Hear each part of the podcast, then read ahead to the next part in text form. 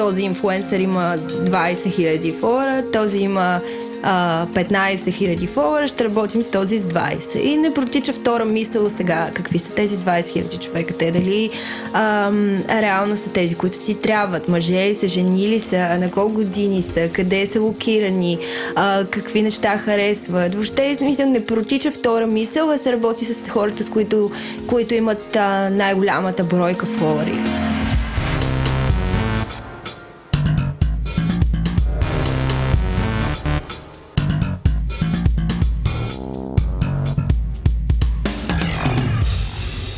Здравейте, вие сте с втори епизод на трети сезон на Говори Интернет, където гост е Биляна Совейкова, известна като Бибонс в Инстаграм, където си говорим за инфуенсъри, за качалки за слушалки и въгарец в гащите.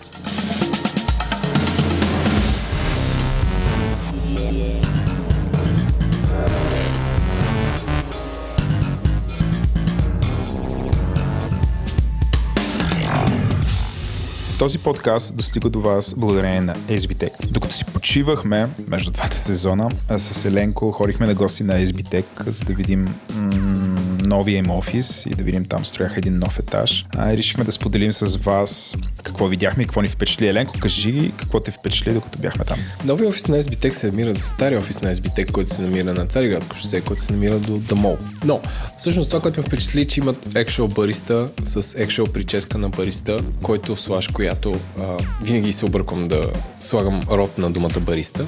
Беше а, дама, която правеше супер яко кафе и докато седяхме си говорихме с Сабина, супер много хора се въртяха да, да правят кафе и същевременно зад мене, всъщност зад нас, имаше един човек, на който му правиха масаж. Имаха екшо място за масаж. И бяха го проснали и го масажираха. Да, и той само дете не стенеше. И всъщност и хората, които бяха там, изглеждаха като, а, к- като да чакат за, за, за тази услуга.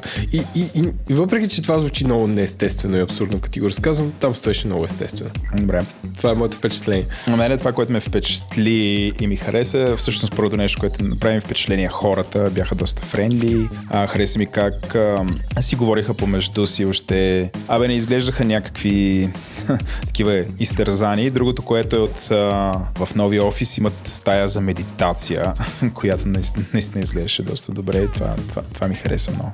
Аз като медитирах съм си представям така стая, където седя и да шурти вода. Да, това ни хареса.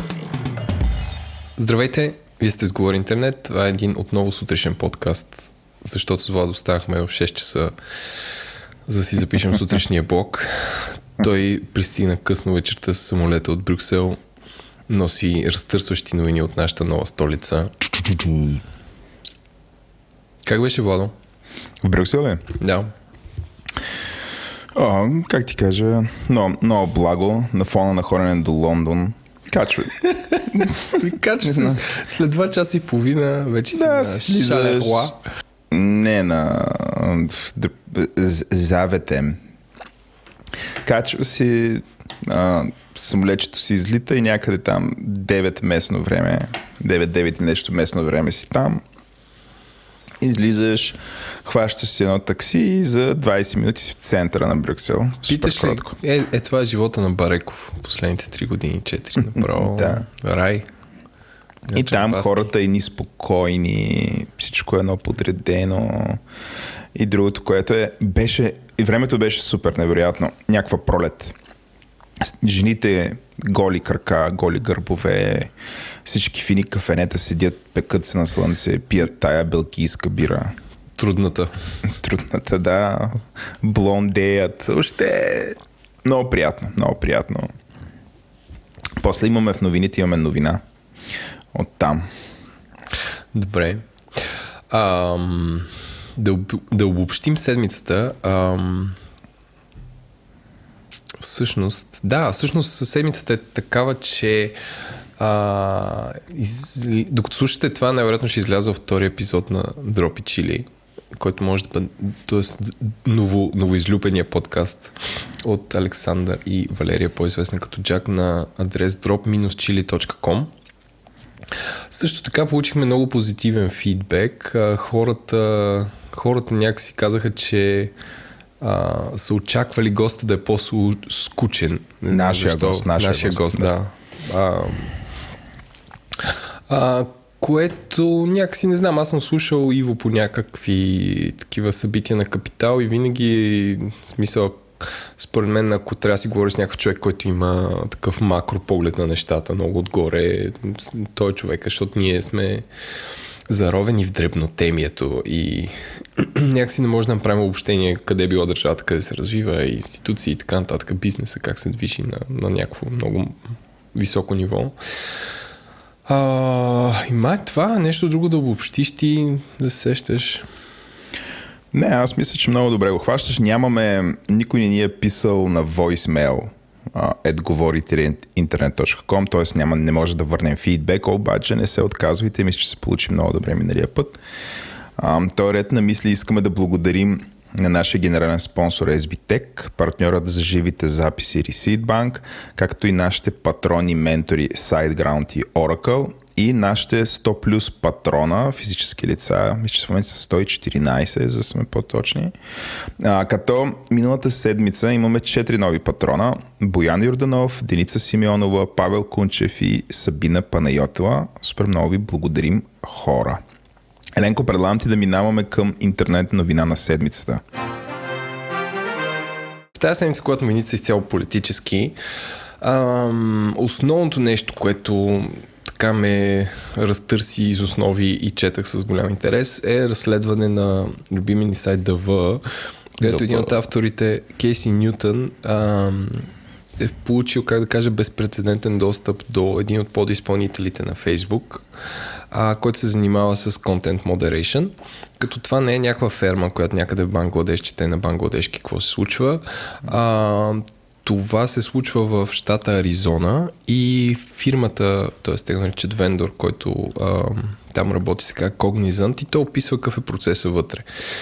Като е много как да кажа, тъжно обяснява как хората изпадат в паниката, как сплачат в туалетните, а, как всъщност тези хора, които работят за подизпълнителя на Фейсбук имат, получават около 28 000 долара заплата, докато средната заплата на един служител на Фейсбук е около 240 000, което ме изненада, честно казвам, че е толкова висока. А, и разказва какви психологически проблеми имали тези хора. Абе, ако имате, ако ви е тъжно и ви се чете такова нещо, отделете може би 15 минути, 20, защото е дълго нещото. Линка е в бележките на шоуто.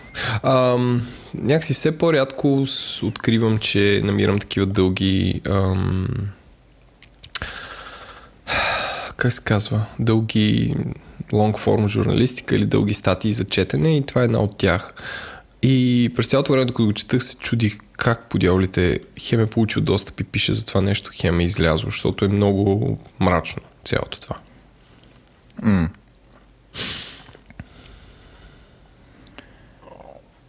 Това е. Смисъл няма новина, просто искам да ви препоръчам тази статия. Тя е дълга. Много е дълга. Добре. Има интервю в, в ДВ подкаст и така нататък. Cognizant е една малка фирма, индийска. Индийска ли е? Mm-hmm. А, явно има с, офис в... Е, имат, имат и офис в Лондон и къде ли не. И имат, а, те правят всичко. Те са над 200 хиляди човека и правят всичко от всякакви там BPO, IT, какво ли не. Какво е BPO? Business Process Outsourcing който им даваш просто сега счетоводството си или сапорта си, всичко им да. Една такава сравнително структурирана а, дейност в една компания и ме хвърляш те се оправят сами и въобще действат като такъв отдел. В случая, доколкото разбирам, този от Cognizant бил контент модератор, т.е. Facebook са аутсорс нали, на тия хора контент, контент модераторство. Те са, компанията индийска, но това не означава, че за тях работят само индийци. Да, бе, ясно. Не. Тя е Great Wall е китайска, ама виж, че се правят България. в момента ифи. И да ифи момент. Те не се изкарвали, спряха, спряха. Селото еди, какво си закриха заводите. Да, в Ловеч. Гриша Ганчев е лош човек и така нататък. Като си говорим за Гриша Ганчев, а, Елон Мъск а, отново се олака в Твитър, след като твитна, че тази година а, Тесла ще достави, 5, не кажеш, will make 5, половин милион автомобили и такова, представи си как игличката на грамофон се плъзга, чува се звук прррр, и след 4 часа казва, не, не, не, казвам, че можем да направим така, можем да направим половин милион, но ще доставим 400 хиляди, което пак тригърва тези от, как се казва, от SEC, Security Exchange Commission, защото нали, е публична компания, ако кажеш, Да. че ще направиш 500 хиляди, акциите са едни, ако, ако реално са 400 е, е друго. Да, да, нали, аз да. разбирам, че се объркал, ама този човек не стия, че вече не е CEO, а само шеф на борда. Супер много му коства цялото това нещо. Как не спря да пише глупости, не знам. Anyway, всеки е грешен. Това е моята смешна новина от тази седмица. И според мен, въпреки че сигурно на всички има до тук Чакай, дошло чакай, за... не е ли кое? CEO? А, мисля, че вече не е, но е... Оф, чакай сега. Не, мисля, не. че все още Все, все още... според тая новина. Според тази новина, значи това е вярно, но имаше една позиция, която му отнеха и... и, и, и... Оф, добре, ще, сега ще таком, защото вече ще ни физират много тук. Тебе лично. Ти си а, такова фейк нюс след фейк нюс. Ти си, както би казал Пе, Пеевски, фабриката за фалшиви Аз съм новини. фабриката, да. Така, на секунда. машинка там. Аз съм супер, а, секунда. супер секундист. Така. Му разглеждам колко awkward снимка са сложили на Илон. На Бат Илон. Илон. В Recode. Това ти е другия любим сайт. Да, аз съм такъв, чета официозите само. Не, не, той Recode, Recode е супер. Така въртиш ги, сутрин прилистваш Recode и Nieman Lab. Нали, така си формираш мнението. Така, значи ето, все пак за да изправим тази, Тази- тази, неправда. Значи платил е, след последния му твит, е платил 20 милиона глоба, долара. Долара, 20 милиона. И така. освен това са назначили два независими директори на борда и освен това той вече не е а, председател на борда, но Аха. остава CEO. Е, Добре. Тоест а, иначе трябва да се извиня на нашите слушатели за моята изключително, а, как да кажа, глупава грешка, като на Илон Мъск направи грешка. Предния път, когато си говорихме за придобиването на а, а, Gimlet от фирма Spotify, аз се обърках, защото главата си понякога си конвертирам големи суми в лева, да мога си ги представя. А. Защото съм българче и вместо 300 милиона долара казах 600 милиона без да уточня валутата. Но два, сензационната новина, че е 600 милиона и ти много се възбуди тогава е вярна, но ако говорим за лева. Тоест, ако си мислите в контекст на долари, не е вярна. Тоест, Spotify а, купи ам, а, Gimlet и Anchor за 300 милиона долара. Извинявам се за грешката. са, а, а, е, не, не е за 300. Е, 280 или колко беше? не, Няма значение. 337. Е, сад, какво са 37 милиона долара?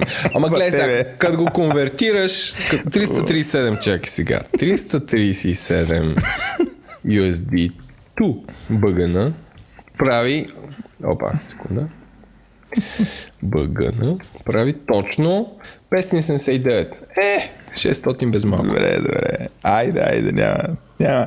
Аз съм такъв вече... А, Вече не ми вярваш, ще кажа. Ще факт чеквам. Като говориш нещо и ти веднага в реално време. Пепере, пепере. Владо момент, да. Аз не трябва да поканим Ифи да ни слуша така и да натиска едно копче, да ни светва така. И аз такова вече няма да, няма да интерпретирам новините, ще ги чета. Ще, ще бъда днес, еди кой си. да, да, да. Да, да. Добре, Илън, Илън пак соля. Завалията. Пак соля и Край ще му спрат тутора. Да. Добре, Деленко, не, не е справедливо. Значи Доналд Тръмп по пет пъти се, се олива на, На ден. ден, да. Нищо не става. Да, да, да. Това Нали? е. Тук завалийката, чат-пат някакво оливане, ма губи титли, натрисат му хора и какво ли не. Е. На, на неговото си. Да. Дето му е бащиния. Абсолютно. ти, ти, бах, ти, колко Не, несправедливо е ако, това. Ако, ако курса на долара зависеше от а, усиранията на Тръмп, според мен е, сега щеш да е такова, щеш да е вече на долара ще е левче. то, то, ма то е страшно, то е страшно. Ай сега да не стигаме до това, това Коен, дет а, вчера свидетелства. Нали? О, да, аз това го следих. Аз, аз наистина политиката се обърна там в реалити. Шо, айде, спираме за това, да не се оливаме. Обещали сме да сме по-кратки ето хора. Виждате ли? Ама, Самоконтрола. Знаеш ли какво е най-смешното? Всъщност, добре, последно, за като каза кой Кажи е бе, Тръмп. кажи бе. Най-смешното е, че ние на толкова нисък стандарт го държиме Тръмп, че когато неговия личен адвокат от 10 години каже, че е плащал на как кажа, на порно звезди, за да прикрива нещо и е карал да заплашва училището му, че ако му пуснат сад резултатите, ще ги взриви и е над, колко каза, над а, стотици хора е бил каран да заплашва. И за нас така, не, още един ден в американското правосъдие. Да, да, а да, пък да, а да. Обама се появява в Милано с бежев костюм и всички са Сеш ли с този скандал, дето беше с бежев костюм в Милано се появи? Не. Кой му взема дрехите? Това е падение за американската история. Някакво раз- бе... ра- разкоства Да, беше. ето, нали, най-малкото или дето още го държат такова нали, той обеща, че ще затвори Гуантанамо и не го затвори. И, Нали, кой знае колко е косми са излезли от там. Но, но нали, някакво на толкова нисък стандарт се дъ- държи Тръмп, че явно като си поставиш такова, ти мога да правиш абсолютно какво си искаш, всички са whatever. Ужас, ужас. Много е, много е тъжно това. В смисъл стандартите на хората. Как очакванията какви са, защото то като е комик всички очакват това. Оф, anyway, с тия сме се оливали с политика. Няма много време и според мен трябва набързо с две изречения да обсъдим сгъваемите телефони и Apple Водо. Айде. Не, само сгъваемите телефони. Айде, че ти про- опищя орталъка в скоби Twitter. Аз, значи, имам чувство, че Е, свъртваше. сега това беше твит, това беше такова Tweetstorm, в смисъл и на мен. И аз съм дълго човек. време те държа. Доста Еми, дълго време. Аз вечер направо гледам, викам, сега ще гледам, мютна. на, Ще гледам на. Samsung. Гледам на Samsung това и си казвам, сега ще правя Tweetstorm. Защото на мен ми се случва веднъж годината сега. Аз чуеш ти Някаква Twitter диария. Човек много са смешни. Както, както Нищо, там а- твитва аз- един от Давид, когато, когато Apple не правят нищо, Android телефоните стават много weird. Е. Да. Добре, добре, разкажи сега, дай малко контекст. Годината е Представи си, че Хората 2019-та. не са рефрешвали да. Събуждат се хората, да. 2019 е и а, откакто разбрахме от CES, а, Consumer Electronics Show, стигнали сме до там, че може да произвеждаме сгъващ се екран. От се доста време. е, Може да се Масово. правят. Има сгъвани екрани. е да, да, ама масово явно могат. И Samsung представи 5 телефона, от които 3 са Galaxy S10 и единият 5G телефон, който даже никой не го беше виждал и не му даваха да го пипат и не е колко ще струва и по-скоро прилича на таблет. И един скаваем, който е с три екрана, два отвътре, един отвън, който е с размерите на малък таблет, а, който има специален интерфейс разработен за това, че като гледаш отвън и като го отвориш, отвътре продължава другото.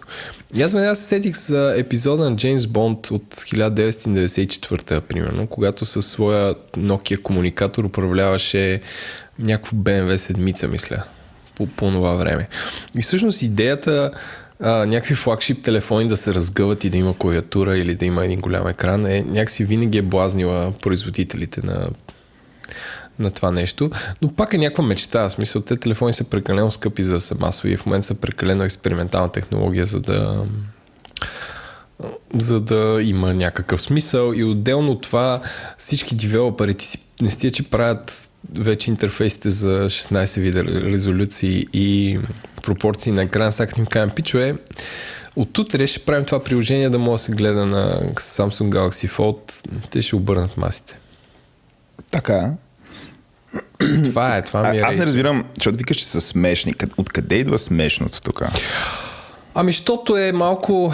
А, защото е малко можем да го направим и т.е. има такъв дисплей и хей, хайде да му сложим и телефон. Това е смешното. Тоест, че се гледа фичъра... м, Тоест, това не е, не е продукт, това е технология. Добре, това е смешно. Това е В смисъл, смешно. аз имам ли право на отговор? Да бе, но ми е интересно какво мислиш. Освен, че съм уревал Twitter. Разбрах. Не просто ревал, то беше... Беше епично, мен. Не знам Човек как... не може да, да Къде я намери тази енергия? И как къде? Лежа си вкъщи на леглото с котката и твитвам. То, то там идва целият реч Twitter. Не мисля, че някой е на...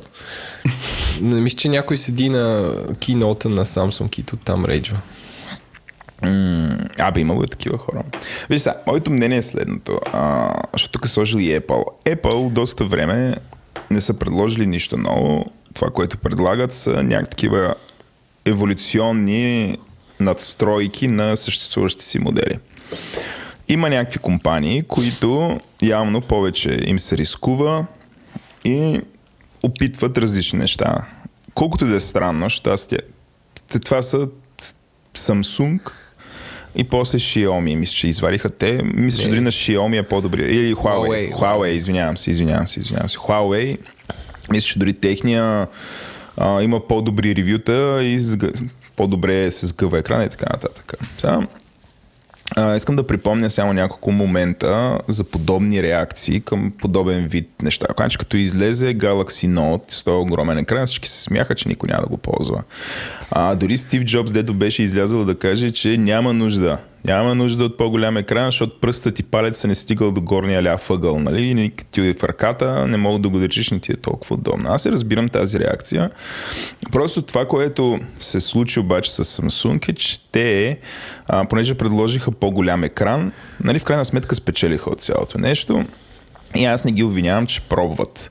А, дали това са супер завършени а, устройства, не знам, не съм го пипнал. А, но на мен това, което ми харесва е, че все пак се опитват да изкарат нещо ново. Защото, нали, като ги гледам телефоните, а и часовниците, те стигнаха до един момент, в който наистина то няма какво повече случи. А, мисля, че размера на екрана вече е ясно колко е оптимален и просто имаш един екран. Всичко останало, което, което се случва е софтуер. И сега изведнъж се появяват някакви и пробват нещо различно. Нали, и отнасят един тон подигравки за това. Или било такова, било странно, пък какво ще ли си помислят девелоперите? Who the fuck care? Смисъл, а, девелоперите ще се адаптират, ще измислят някакви нови неща към тия възможности. Между другото, само и да припомня, по същия начин, като излезе iPhone, не знам дали си спомняш, един вече не съществуващ, т.е. съществува човека, но не е изпълнителен директор на Microsoft, излезе и им се подиграваше, кой ще го ползва това, пък кои ще са девелоперите, които ще разработят и така нататък. Тоест, тази реакция, значи ти в момента, нали, или в момента, та, този вид реакция много ми напомня на реакцията на Стив Болмър към когато излезе iPhone. И той по-скоро сгреши. По-скоро. Меко казано сгреши този човек. Ам, затова аз, аз се кефя, като има такъв тип различни неща, независимо са успешни или са няма да са успешни, да знам, поне се опитват. Това е моята теза. Не съм го пипал, на... честно ти кажа, защото с, Сими... с Симеон си говорихме, Симеон Злобан Конев, си говорихме и той беше хо-хо-хо нали, а, гледай какъв телефон. Викам, къде ще го ползвам? Това ми викам, пич, това ще го ползваш туалетната, защото те знам. нали? Тънкият тънкия психолог. Тънкият психолог, да. Е, това, ба, това е то не моята е номера да си купиш телефон за 5000 лева си го ползваш туалетната, е човек смисъл. Ама то това е нещо средно между таблет и телефон, защото ти като го разгърнеш този екран, нали, имаш някакъв near таблет. Нирд. Много Не знам как да го кажа. Това е някакво хибридно устройство между Да, таблет да, и телефон. Може би ти спестява. Нямам идея. Трябва, трябва да се види, трябва да се Тезата пипне, да се на- пробва. Тезата на приятеля на шоуто Бенедикт Еванс. Тъй, тъй. А, Бе, Бат Бенедикт. Нали, неговата теза е, че това е нали, прототип и няма става, но тенденцията е рано или късно всичко се покрие с екрани. Така че аз по-скоро съм съгласен с него, че това с гаваемите такова ще почне да... Ще виждаме екрани да се лепват на какво ли не. Аз... А... На какво наскоро си изнадах, че има екран? А... Оф, беше на много странно нещо. А, видях в Софийското метро някакъв тинейджър с някакви слушалки, такова като възрастен човек. Ей, вие младите! Някакъв тинейджър с слушалки, които имаха екран отстрани на това човек. И реагираха на... В смисъл, беше лед екран и аз такъв... Окей, може би в... Може би в Корея това е голям хит или в неговото училище. Той е бог на футбола, защото бях такива големи захупани и отстрани нещо, явно слушаше музика и му, и му ми- мигаше това. Но да, рано или късно всичко ще е покрито с екран. Да, аз- Хенс, а- Black Mirror, Хенс, всички ще умрем. Аз реших, реших, че самият тинейджър, той някакси е бил покрит. Имал Не, екран не, върху не, него. не. За сега няма, но кой знае. Кой знае? Кой знае. Скоро якен с екрани. Штрак. Да, като си говорим за екрани, а, къде и тинейджери, къде тинейджерите най-много гледат екрани? Така че може би не е вярно. На мобилния си телефон. Че аз тук ще те водя в моите разсъждения. Давай, Владо, давай. после, Абсолютно като го гледат с едно бастунче, нищо не виждам. Цък, цък, цък. Аз абсолютно такъв като един свидетел в съда те водя към а, моите заключения. Те го гледат на мобилни телефони. Кое е една от най-популярните, кое е едно от най-популярните приложения за мобилни телефони? Фейсбук. Фейсбук, добре. така Може би е. не толкова сред тинейджерите, не знам, защото според мен те повече бъцкат инстаграмец. Но... Така, и в сайтът Manager BG, който се е прекръстил на Manager News, или това може би е някакъв раздел, който е по-новинарски, защото е не чрез писание, има една супер палава статия, която се казва 100 най-популярни коментара сред българите във Фейсбук. Майко. Това са ми любимите статии. А, и разбирам. Да, О, кажи. чакай, защото аз Цъкни на линка. на линка и, и сега само ще въздишам и ще я раз, разваля. не, бе, не, не. Значи ти имаш квота. Примерно 32 въздишки на Еленко по време на епизод. Я направи една. Ето я. А, тук според мен Унко може да изреже сега и да направи цяла песен с нея. Но ще, ще зачета от статията, която почва с Чудили ли сте кои са най-използваните коментари във Фейсбук? М? Ти чудил ли си? Е, така си си Кои са най-използваните Всеки ден. коментари във Фейсбук? Хм. И колегите от Обекти БГ отсяха стоте най-популярни сред българските потребители. И аз съм, уоу, ти от Обекти, аз трябва да ги наема купили- всичките, бе. Купили си апито на Фейсбук, Ма изолирали са са българите, Да. дъпнали са ги. О, майко. Значи те са направили някаква супер великата Кембридж аналитика, кои- защото, защото то на практика трябва колко два или няколко там милиона българи, всичко, което те имат, си им взел. Взел си. Нали, хората не уточняват тук. Сега, Искаш ли още въздишки? Няма, чакай се мютна малко, че само те прекъсвам. не, но... А, а, и- аз, нали, супер се впечатлих. Казах, значи ти от Обекти БГ, те са някакви... Абе, те трябва да, са, да се Big Date БГ. Какви са ти Обекти БГ? Те направо, разбираш, те са взели целия Фейсбук, всичко българско, нали? Това е huge. И после са приложили някакъв crazy data science отгоре, за да изкарат а, кои са най- често използваните коментари, което според мен трябва да са фрази, обаче те хората го казват а, коментари, защото нали, разцъках надолу. И Еленко, знаеш ли кой е най-използвания коментар? Може би знаеш, защото вече си натисна линка. Най-използвания коментар е на Шльокавица. Между другото, 2019 година Шльокавица. Терминът шльокавица, който е от ранните 2000, примерно 2002-2003 се четвърта Когато се някъде пише там. бизнес кореспонденция. Да, на латиница. когато, когато в а, а, ме, а, програмите за интернет комуникация като а, ARC и някакви там ICQ и въобще ня... Абе, като цяло няма, не, бяха, не се поддържаше добре кирилицата и хората пишеха на шльокавица. Но по някаква причина хората явно, нали, според обекти БГ, ако им се доверим, разбира се, защото аз не поставям под съмнение техния, м- как да кажа, а, техният труд, нали, те са решили все пак такава епохална data collection задача и data science задача, но най- най- най-уникалният коментар, най-често използвания коментар е уникална, удивителна на шльокавица с Y. След това втория коментар е красавица. Удивителна. OMG. М, да. Ужаст. Удивително. Е, си към това е ужас. Това аз познавам това. В нашия кръг на говори интернет го ползват 5 човека. Откъде Никой е го това? ползва. Никой не го ползва. Чак го ползва. Айде да е GDPR-на. С така пак, пак вдига тъто. И така, надолу има 100. И това е. И почва с тоя, с това нещо. Включая има и думата адмирации. Накрая завършва с и. Не знам, човек. Това Так. е просто. Толкова са се плъзнали по фейк нюза и по линкбейта, че няма на къде. А списание обекти, нали знаеш, че той е на крачка от извънземните. В смисъл. Не знам, видимо на, крачка от извънземния Data Science. Със сигурност това, но те често а, имат, е сега цъка ми на първа страница има 12 годишно момче сгуби яден реактор. Възможно е, възможно е. Често се случва. А, нали, ма това не си ти. Аз не съм на 12 години. Добре, продължаваме сега с една по-сериозна новина, която е идва от а, нашите отвъдокеански приятели, американтите. Те имат едно нещо, което се казва FTC, което е съкратено от Federal Trade Commission. Federal Trade Commission се занимава да Що ме, като чуеш такова, че има Federal и Commission, бе, нещо, Не ли нещо, каза, каза като им тяхното? не, нещо се занимава да регулира. Ми, да, знам, може би е тяхното КЗК. Да, да, да. да. Та, тяхното КЗК слаш FTC, Слаш Комисия за защита на конкуренцията. ам, е направило следното нещо. Решило е да сформира Task Force. Аз го представям това е някакъв спецотряд. Спецотряд, който отделно, специално се занимава с да наблюдава технологичните пазари. Не, как да ги наблюдава? Кои са тия технологични пазари, Ленко? По-скоро ще наблюдава конкуренцията в технологичната индустрия. Тоест, това са първите напани за за следение и въобще за оценка до каква степен технологичните гиганти са в монополно положение. Линкнал съм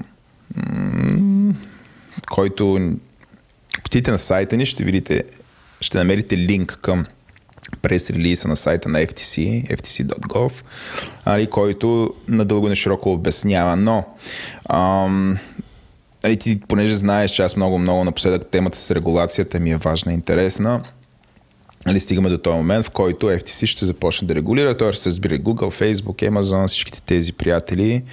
Нали, държавата, американската държава а, ще ги регулира повече, или ще ги следи а, и ще следи дали ще има там конкуренция, т.е. Анти, антимоноп, нали, антимонополни действия ще предприеме срещу тях. Което, аз често ти кажа, считам, че е по-скоро за добро. Тоест, не, не, не че не ги харесвам, нали, не че не им харесвам, нали, всичките там, така нареченото гафа, гафа, гафа като понятие беше силно, на, изпа- бяхме го използвали? Не Google, Amazon, чувам. Facebook, Apple, А, тая работа. окей, окей. Като, Напоследък мага, започна- като мага, ама гафа. Мгм. А, и след тук, не знам, а то първото Apple ли или Amazon, няма значение, нали? А, но, а, нали, но самия факт, че технологичната индустрия може да я кръстиш с едно съкръщение от четири букви, нали, според мен той монопола вече е там. Нали, никой, никой, никой, никой не може да се изправи срещу тия хора. Ма не просто в Америка, ами да знам, в целия свят. Нали, и нали, ние сме свидетели на една свръхмонополизация на не да знам, на, на големите да знам, на, на, на технологиите. И това, това не е добро, според мен. Така че хубаво, ще видим държавата какво ще направи в тази посока. Искаш нещо да кажеш за това? Или да минавам към следващата новина, която пак е свързана с регулация? Ми, не знам, да видим. Според мен е... Аз не знам, аз така локалния ъгъл, ако съм на ЕС, бих назначил едно паневропейско такова, защото тук е малко различно. Защото Франция по един начин си губява, България не ги губява, бих направил някакво по-такова. На специално на, га, на големите... Глобливо. Да. Не глобливо, ами наблю, наблюдатливо. Добре, а, приключваме с нашите приятели американците и се връщаме пак тук в Европа. Европа не спи Еленко. Тя също постоянно генерира някаква форма на регулация. Като последното нещо сега, което са измислили, което ще се зашуми, ще видим колко, колко сериозно ще се зашуми там, е а, една директива, която цели, значи то се казва Proposal, защото в момента е на ниво предложение, Proposal for a Regulation of the European Parliament and the Council of Council on Preventing the Dissemination of Terrorist Content Online. General Approach. А, в бележките на шоуто ще видите линк към един, един палав PDF от 45 страници, в който ам, в който има самото предложение за директивата, членовете и така нататък. Сега, защо това ни касае? Нали? А, касае ни, защото Европейската комисия, с който не е запознат правителството на Европейския съюз, а, иска, и по-скоро там има една агенция, която се казва DG Home, което е нещо като Министерството на вътрешните работи на Европейския съюз, нали, да говорим така, mm-hmm. нали, с препратки, както ти обичаш. Ам, това, което те са е, е, измислили е, че ам,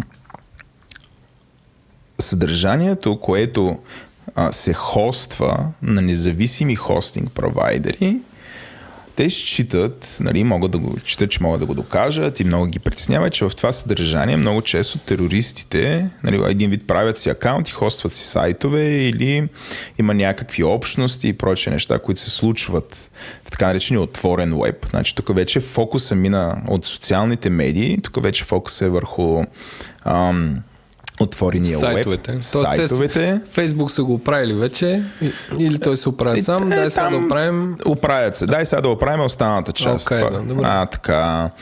И значи, това, което искат да направят, те искат да задължат всички а, хостинг провайдери, които оперират на територията на Европейския съюз.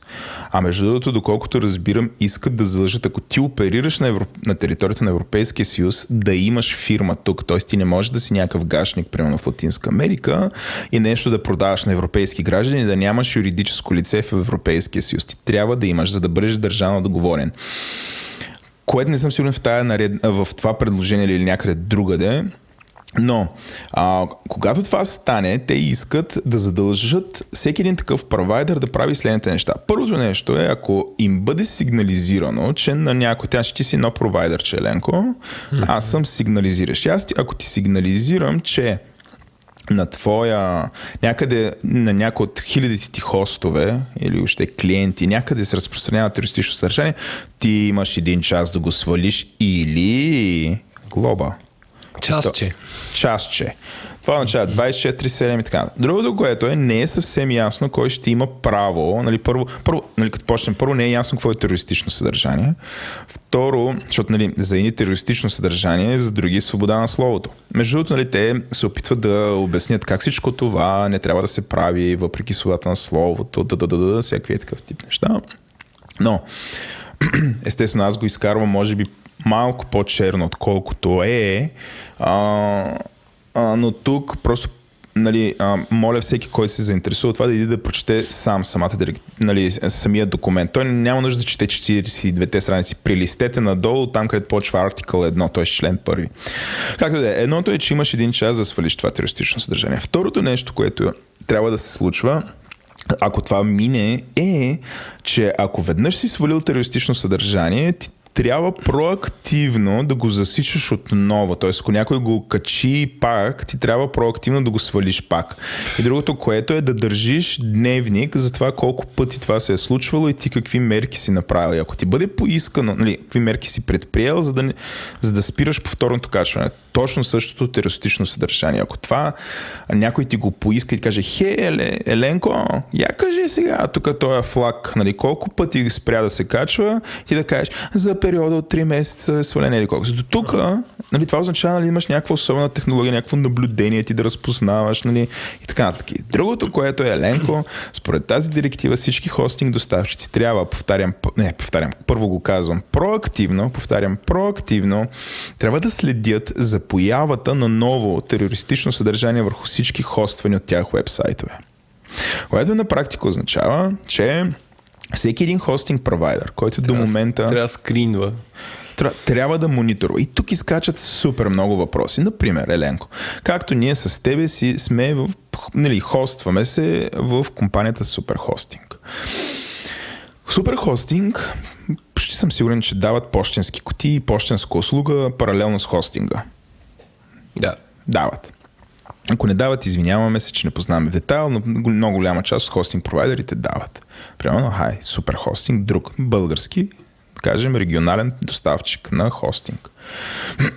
а, големият въпрос е тази а, хостинг провайдера трябва ли да третира почтата като хостинг услуга или не? Трябва ли там да го наблюдава?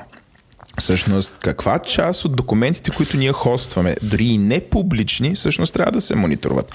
И така нататък. И така. Има супер много въпроси. Нещо повече, в, в самия документ, последно за това, абсолютно казват, казват го, че всички такива провайдери могат да използват каквато автоматизация намерят за добре с цел да направят този монитор ефективен.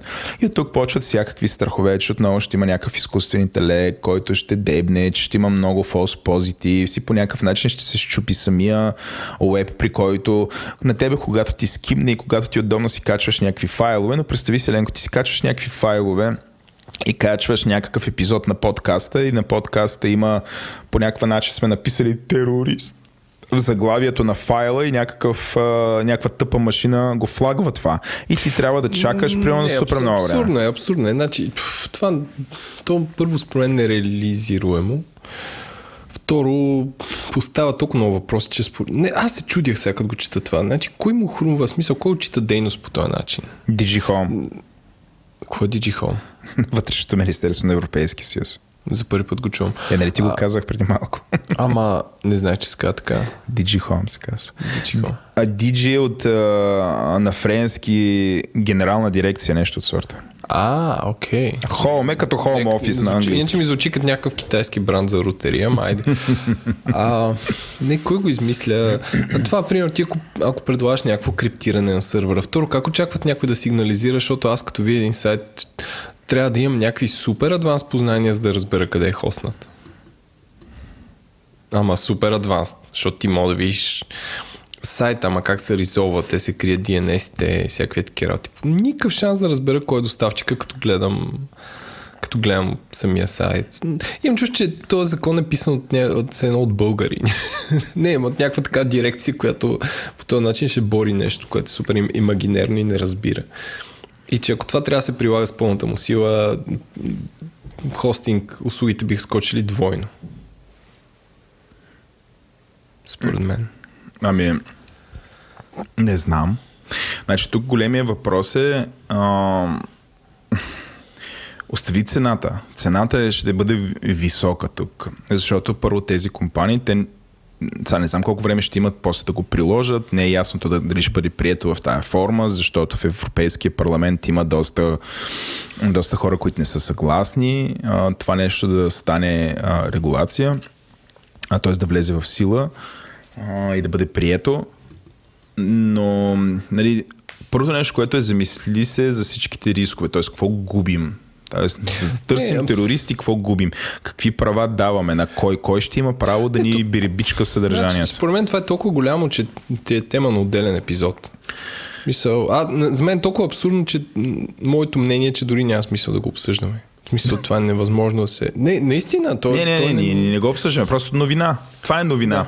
Нали, аз почнах с такива по- по-весело, нали? сега обаче бам. топалка. Не, ето ви топалката. Това е от, целия сер... от цялата серия неща там. Първо GDPR, второто нещо, което е там Article 11, Article 13, деца. Нали, Ние с тебе, се, дискутирахме ние с е тебе това. се чуихме как медиите ще филтрират неща, които са коментар, т.е. това е една текстова кутийка, която хора натискат Да, да, нещо да, и да, влиза. да, да, да. А ти смята, ако отвориш хостинг, където файлове могат да влизат цели, могат да се аплодват, да се даунлодват, могат да се, Файлове, могат да се сайтове, изпращат. мултимедия, картинки, нали ти представяш ли си? Видео. Да, да, да, да. Не, и тук имаш някакво тънкото, нали, какво е терористично, в смисъл. Защото ти ако Имаш си сайт, нюанси. който, който а, хоства видео съдържание, което интерпретира Корана, нали, ти трябва да имаш някакъв експерт по, а, а, по арабски и по, и по религия да каже, че, че това е призвик е, към е. джихад, а това е мирна интерпретация на Корана. Абсолютно. Нали, смисъл безумно. Еленко, за да работи едно такова нещо, м- трябва със сигурност да бъде supervised, което означава, че машината единството, което може а, да прави е по някакъв начин да помага на човека да казва, бе, ето тук евентуално има туристично съдържание. На крайна сметка трябва да отиде човек и да го прегледа, защото иначе рискуваме ако машината бъде автономна и тя сама вземе решение и, и примерно спре едно или махне някакъв файл, ам, да кажем, че тя ще се справя, то много зависи. С как- какво ще е качество? Но обикновено качество на подобен вид неща е максимум 80%, т.е. имаш и 20% некачество. Т.е. precision е до 80%. И ти си представяш, ако машината бъде направена автономна, тя ще греши в а, 20% от случаите. За това тя няма да бъде автономна, но това пък означава, че ще има а, 20% от случаите, в които тя нарочи нещо, или, нали, или това, това е оптимистичен вариант, ще бъдат false позитиви. И понеже са false позитиви, знаеш какво ще се случва? Ще трябва човек да ги преглежда. Тоест, тия доставчици ще се превърнат в едни, нали, всъщност, вместо да инвестират в това технологията да, нали, това, което предлага да е супер иновативно и така. Между това, нали, въжи само за Европейския съюз. Тук пореден път не просто с пистолет се застрелваме. Тук валиме някаква базука и, се гърмим в краката.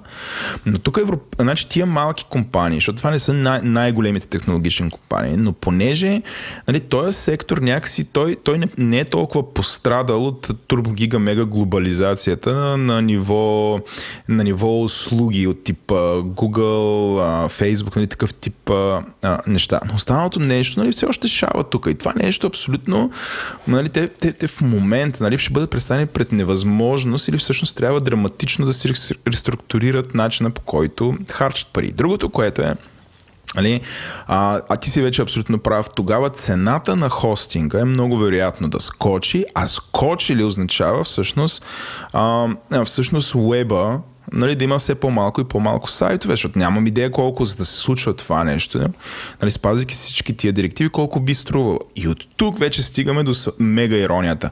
Нещо, което е направено да лови терористи, всъщност поощрява европейските граждани да ходят и да ползват услуги, които се случват в други държави. И всъщност местния бизнес да няма пари и като няма пари ще плаща по-малко данъци и всъщност европейски съюз ще е по-беден и по-неинновативен. Нали? Това, това е, нали, може би, най- най-проблемния, да не знам как да го кажа, най- може би най-мрачния, най-мрачния сценарий, който мога да измисля. Я много се надявам да не стане така.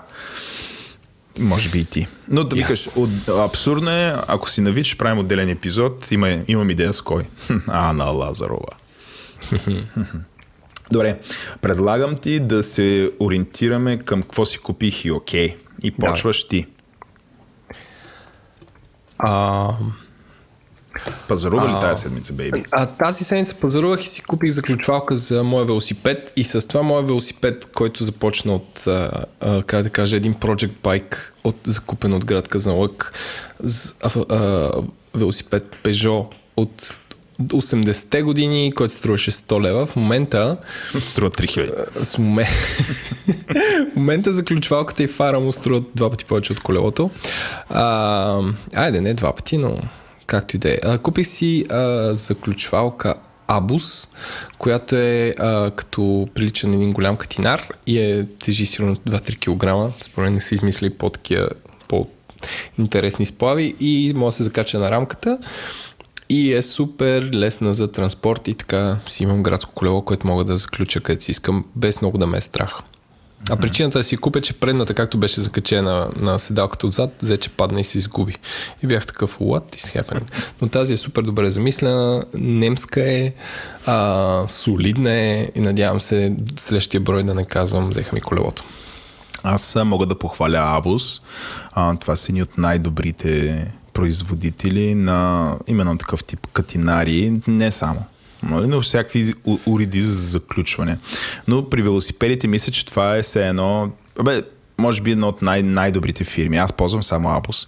Модела, който Еленко е избрал, както той каза, прича на един огромен катинар слаш скоба, той е а, изключително подходящ, а, изключително сигурен, защото е много трудно да бъде прерязан с клещи защото представлява една огромна супер дебела скоба, и която се прихваща вече към устройството за заключване. А, сега предполагаме и лесно, много по-лесно за транспортиране, защото се захваща за самото колело.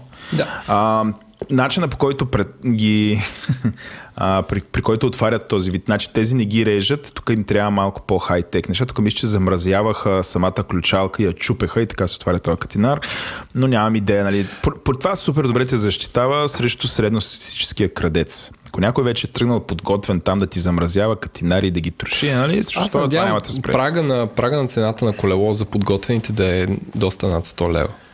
Тъй, тъй, аз, аз само като ти видя колелото, не мисля, че си струва риска нали, да се занимаваме с него. Нали? Но този катинар абсолютно те защитава срещу, нали, срещу такива случайни кръци или такива, които ходят примерно с клещи или там, каквото имат под ръка. А от другите не биха си правили. Така че мисля, че това е някакво супер добро решение, което си взел. As Така, струва 78 лева. Да. Uh, in other news, uh, реших да направя ревю на моите AirPods след две години. Това са малките слушалчици на Apple, които се повече виждам на хората ошите. Um, батерията видимо се... Uh, как да кажа, трябва по-малко. Зимата, като излизам да бягам, издържа точно час и след това пада, ако изляза на 100%. Ама ако бягам на минус 5, както е тия дни, или минус 10. А, малко са се поучукали тук и там. Има някакви петна мърсотия, които не мога да махна, но това е съвсем нормално. А, и понякога ми се случва, защото отдолу клемите, които са на върха на слушалките ни метални, с малко са се объскали от зареждане. Ма има преди, че са били на влага, на какво ли не. Понякога ми се случва едната да не се зарежда, като се поставя в кутийката. Но въпреки това, след две години тези слушалки стоят супер, ползвал съм ги повече от които и да е било слушалки, защото са просто толкова малки и за две години това е нещо, което винаги си нося в джоба, където и да съм. Тоест много рядко човек взема нещо много, което да си носи в джоба, така че са супер. Нямам търпение да изчакам да видя, да видя какви ще са следващите, защото да, трябва да има, трябва да има нов модел тази пролет, според тях, които са по-добра звук, е, по-водоустойчиви с по-добър звук. Но това да ви кажа, хора, слушалките не е по-са скъпи, но си струват. И не успя да ги изгубя, което дори мен изненадва. А, аз това, което само да те подкрепя, мисля, че това е един от продуктите на Apple, нали, за да не излезе за правен път някакъв Apple фоп. Но мисля, че от последните две, две години от продуктите, които Apple са изкарвали, това са продуктите с едни от най, най-висок рейтинг на задоволство сред потребителите. Рядко съм чувал някой да е доволен от тях. Рядко, рядко. Има а... много познати, които ги ползват. Тук имат Universal Praise, т.е. значи, са супер доволни. А, много сигурен начин да разбереш, че горе-долу са оцелили, че в момента всички случалки почват да приличат на тях. Mm. След, след две години. В началото да, бяха да. едни съжица, бежица, така, но леко по леко почнаха да ги нагаждат. Да, и, и, и понеже сме още на този разговор, само ти припомням, като излязоха и колко много а, им се подиграваха на тях. Ами те ще падат, ще ги губя, а, в тези малки слушалки, колко ще им трае батерията, пък как ще ги зареждам, пък не знам. И, и виж сега какво става. Нали, тук се връщаме на това с, с гаваемите екрани. Ето Apple преди време, две години, не, нали? Ам, направиха нещо различно в една сфера, която наистина е много трудно да иновираш. Слушалките. И това много им се отплаща и ти две години по-късно си супер доволен. Нали, което е впечатляващо. Защото ти две години по-късно, аз не знам колко продукта, може би мобилният ти, т.е. компютъра ти, имаш, който го ползваш две години и си доволен, нали, някакви такива абсолютно доказани дизайни за устройства. Аз не знам дали имаш нещо друго, което ти си го купил преди две години и да е такъв по-нов дизайн, не, не е нож, не е дреха, не е такова, нещо различно. Не са гащи. Исках да избягам от тази дума по дяволите. Да, и, и, и, и, ти, и ти го ползваш и си хепи, нали, което е нали, че, нали, впечатляващо, че се успели да направят това. Mm. То и то. То и то. А, сега ще се прехвърлим при мене. Аз също имам две неща. И след това, Еленко, ще се прехвърлим при Рая, която сме записали отделно която ще разкаже за три нейни неща, но ам, почваме с мен. Аз две неща искам да разкажа. Първото, е, първото което е, Аленко имам вече нова, супер голяма възглавница, разбирай, 70 на 70 см. Uh, както казват в Westworld, analysis. Нали, там спира робота и той пребледнява погледа и ти трябва, трябва да влезеш по-дълбоко. Защо си купи 70 на 70 възглавница вода? Старата 30 на 30 малка ли ти беше? Малка ми беше. На кръста ли я носиш? а, 70 на 70 възглавница, за протокол това е възглавница за спане. Много често ги има в хотелите на запад от България. Ам, значи за първи път пробвах такава възглавница, като бях в Бон сега на гости при сестра ми и се оказаха, че те имат такива възглавници. И я пробвах за първи път. И аз се изненадах всъщност колко удобно. Значи при този вид спане, значи тя пасва и... За... А, аз съм такъв... А, както казва баща ми, шугав. Шугавите или другия му израз е въртиш се се, но имаш въгарец в задника. Какво е въгарец? Това е някаква мушичка, която отива и ти снася под кожата и ти почваш да се чешеш, защото оттам излиза някакво... Нали, това, е, това не го имало в селата в България. Та въгарец е, да, някаква боболечка, която ти снася яйце под кожата и докато се излюпи това яйце или те сърби. И хората явно се въртели, защото ги сърби и така нататък.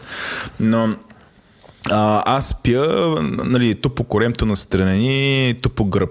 Сега тази възглавница пасва за, за всички тези неща и особено добре пасва а, а, ти знам дали знаеш, аз имах, имах и имах в минало число а, болки във врата от възглавницата при спане. А, аз ползвам пухени възглавници а, нали, всички тия memory foam и всякакви такива глупости, абсолютно не, не мога да ги търпя. Просто не мога, не мога да се адаптирам. Не, че са глупости. Не мога, аз не мога. Може би за някой друг работи.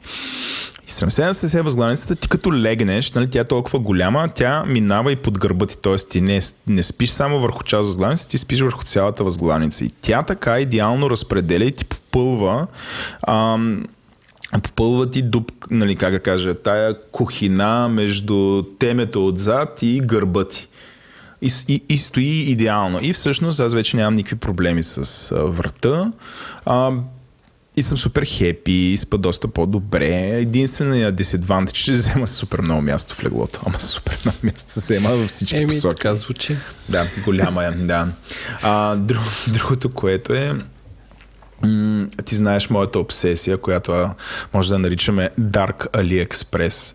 А, аз все повече и повече пазарувам неща и честно ти кажа, вече съм от определен вид клас технологии и неща, които могат да се купят. Считам, че всъщност там нещата, които се продават, не просто са по-ефтини, те са и много по-добри от това, което може да се намери тук. Това, което, значи, и, между другото ще гледам понеже пазарувам доста често всякакви дреболиери, сърчвам, а, ще отворя нещо като постоянна мини рубрика AliExpress с Владо в този подкаст, където всеки път ще фичервам поне по един продукт в тази рубрика. Каладан Експрес, трябва да се казва. Калдан Експрес. А, сега, това, което съм си купил е, не знам как да го река, а, U-Shape Wooden Headphones Stand Holder Universal, което е а, а, една дъска, която е извита в, под формата на глава, За качалка за слушалки. за качалка за слушалки, да, която се слага на бюрото и ти слагаш слушалките там и да не се въргалят. А добре, това... Чакай, да Струва питам сега, 17 защото аз долара, в България този- се продава 120 същото. Продължи. Едно Понеже го видях това нещо у, у вас, Да. така повдигнах вежда и въпроси. Уръмта въвежда. Да, и това не ти ли, смисъл не ти ли слага напрежонка в самите слушалки, не ти ли сплесква в, а, а, как се казва това?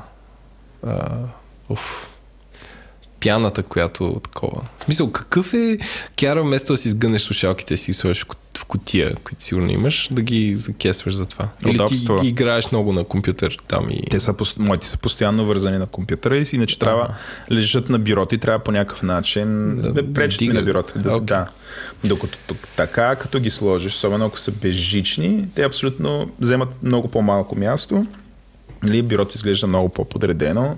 А, сега пипам ги, значи ти виж, ако отвориш снимката, ще видиш как долу Гледам, са, гледам. са по-стеснени. Нали? Това е именно за да, Да, не се натиска пяната. Не, Добре. джаджата със сигурност, нали, че това не, това не е измислено от китайците. Нали, това, просто те са направили някаква невероятно качествена реплика на някой нечи друг дизайн. Значи това нещо е много добре направено почти flawless. Не мога да видя, значи, не мога да видя нещо, за което да се заям. В смисъл, идеално е това. И цената му е просто нали, нереална, при условие, че същото нещо в България най-вероятно дори същото нещо, самата същата вещ, т.е. пак е купен от AliExpress, тук е продава за 120 лева. Е, тук Нещо да, е тук търси. сега нали, може да се може да се подигне въпроса с интелектуалната собственост и бла но все пак си измисля за качалка. Да, Seems legit. някак си, да. Така, това са, от, това са двете неща от мен. Еленко, ти през, през миналата седмица пусна пак няколко нови сайта. Аз направо ти се възхищавам. Ти стана някаква абсолютно гурут на гурутата, WordPress-аджията, SiteGround хакера. Владо, това ми е отехата в живота, че мога да си намеря работа с, с WordPress-аджия. девелопър. Отваряме ни големи кавички, е махам супер. ръце.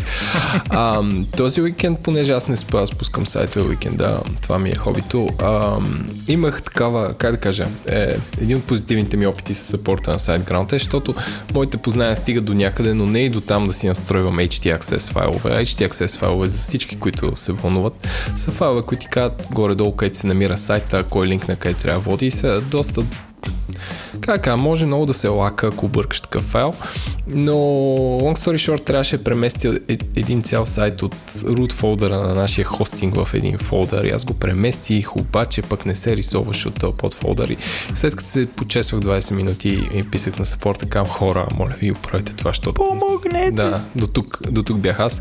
И ми отговори една много мила дама от сапорта, като всъщност сапорта на SiteGround готино, че всички хора са снимки, виждаш от кога работят, на колко въпроса са такова ли бе, някакво френдли, виждаш човешко лице в цялото това нещо. И всъщност те, нали, разбира се, разрешиха проблема. Това, което е яко е, че тя каза, те ти като един добър лекар ти казват какво са направили. Не, че те интересува или... А, в смисъл, не, че коляка ти говори за твоето заболяване, навлияш такива детайли, но тя казва, ето виж, аз приложих това, което сме описали в този туториал и сложи линк към knowledge базата им. И сега вече работи, може да си изтриеш те първоначалните файлове. И аз, нали, всъщност отворих и видях какво са направили и така аз благодарение на тази интеракция с саппорта се образовах. Тоест следващия път няма да им пиша. Тоест това на тях им пести време и аз станах малко по-умен. Това е моята кратка история. Не, това е супер. А, аз винаги се възхищавам на такива истории за саппорта, в който ни идва саппорта и ни каза А, бе, гледай какво си направил, бе. Пат, ти удари един задвратник. Ти... На твоите не е такава. Не е така. И сега, Еленко, предлагам да минем към Рая, която ще разкаже за трите неща, които са окей okay и си е купила през последните няколко месеца. Добре, Рая, ти си ни първата гостинка в рубриката. Всъщност не първата, но първата при новия ни формат. а гостинка за това какво си купих и окей. Okay. А, ние Селенко обявихме, че ще се стараем за напред да имаме все повече а, различни хора, а, които да участват в тази рубрика, за да може да разнообразим това, което, а, което някакси препоръчваме, защото аман от гащи, ножки и всякакви такива неща. А, и сега с нас е а, Рая. А, Рая, представи се няколко думи. А, който е в чата ме познава. Аз съм колежка на Владо, бивша. А, имам котка, работя в OLX и това е. Супер. Добре, ти си избрала три неща. А, кажи ни едно по едно кое са те и защо ги препоръчваш на, на хората, които ни слушат. А само да кажа, че имам микрофон на буквално един сантиметр от устата си. Еми, така е, така е, смисъл за да звучиш добре. Което е много интересно усещане. Ами, първото нещо е а, Бело от а, Лена Лена. Това е българка с онлайн магазин за по-нестандартно а, секси бело и секси палаво, което е ръчно правено. Владо ми се смее на среща. Тук оврачиваш всякакви експектейшени наши с Еленко. А, доставката е много бърза. А, моя комплект дойде в а, много приятна опаковка, така че наистина се почувствах, че съм си поръчала луксозно и красиво бело. А, чекнете и сайта. А, следващото нещо също е българско производство, така че подкрепяме българското. А, това е един нов магазин а, на Булевард Македония, мисля, че Македония 9 а, един, казва се месо и други деликатеси. А, харесва ми, защото има селекция от а, малки български производители, ферми и оттам може с един пазар да си купите доста неща. Има прясно месо, всякакви видове. За Владо има а, сланина без кожа, с кожа, телешки език цял, пръшки. А, има млечни продукти и всякакви такива завъртяни неща, като да кажем чесънчета в буркан, лютеници, маслини, вино, бира. А, наистина препоръчвам, защото хората са мили, обясняват кое откъде е и купих си а, прясно мляко, което на вкус е в смисъл се едно съм на село и кравата до мен мирише. А, също така много хубави а, яйца, кокоши и пътпадъчи от свободни, свободно гледани животни, ефтини, не като цените на хармоника, така че ако искате нещо, което не е много скъпо, пък е качествено, пак подкрепяме българското. И последното нещо, а, тук вече ще е интересно само за хората с деца и котки и животни. Това е... А, открих а, една много готина котешка туалетна.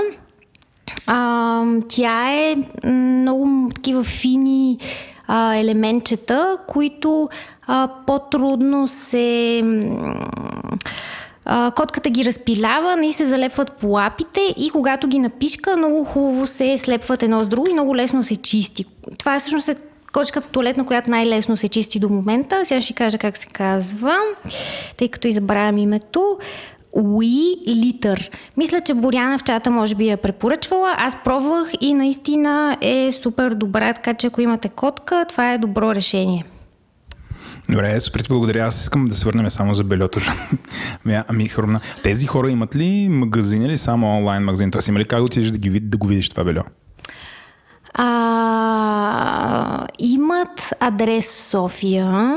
А, мисля, че мацката е доста дружелюбна, така че може би и на място можеш да отидеш да видиш, да пробваш но не знам дали е практика. Аз разгледах онлайн. А, онлайн има много хубаво описание на размерите, понеже това е трики нещо, когато си поръчваш. И хубавото е, че можеш да си... Например, аз си взех комплекс от три части и си комбинирах различни размери.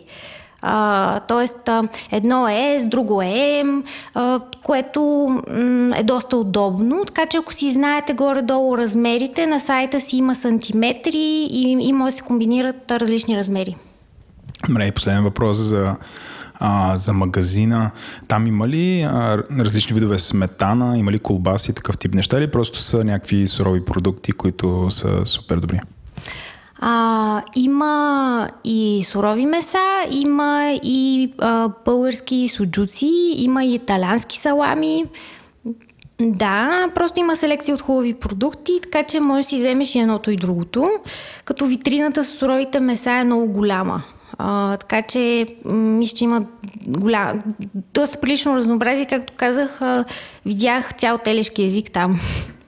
Добре, супер ти благодаря. И аз мерси.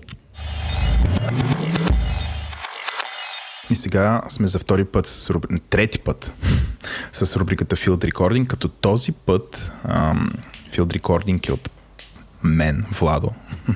Тук вече Еленко така го поглеждам. Еленко, ти кога ще направиш Field Recording, baby?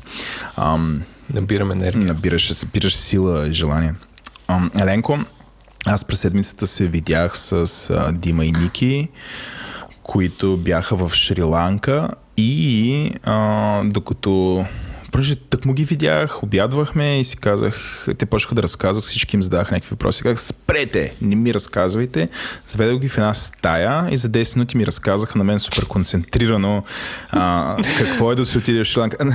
Представя си, Владо да не те срещне човек, само Според мен ми избяглат. Да, да, да. Но, но, но се получи... О, е, това е Владо с Field Recording. Да, да, да. Та,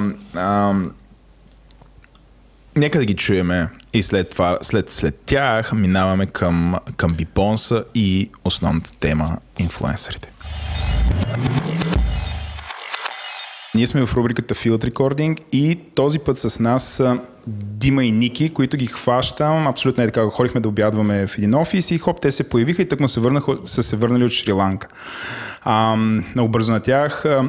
Дима, ни е, Дима и Ники са ни патрони. Дима ни е супер голям а, и през компанията SideGround.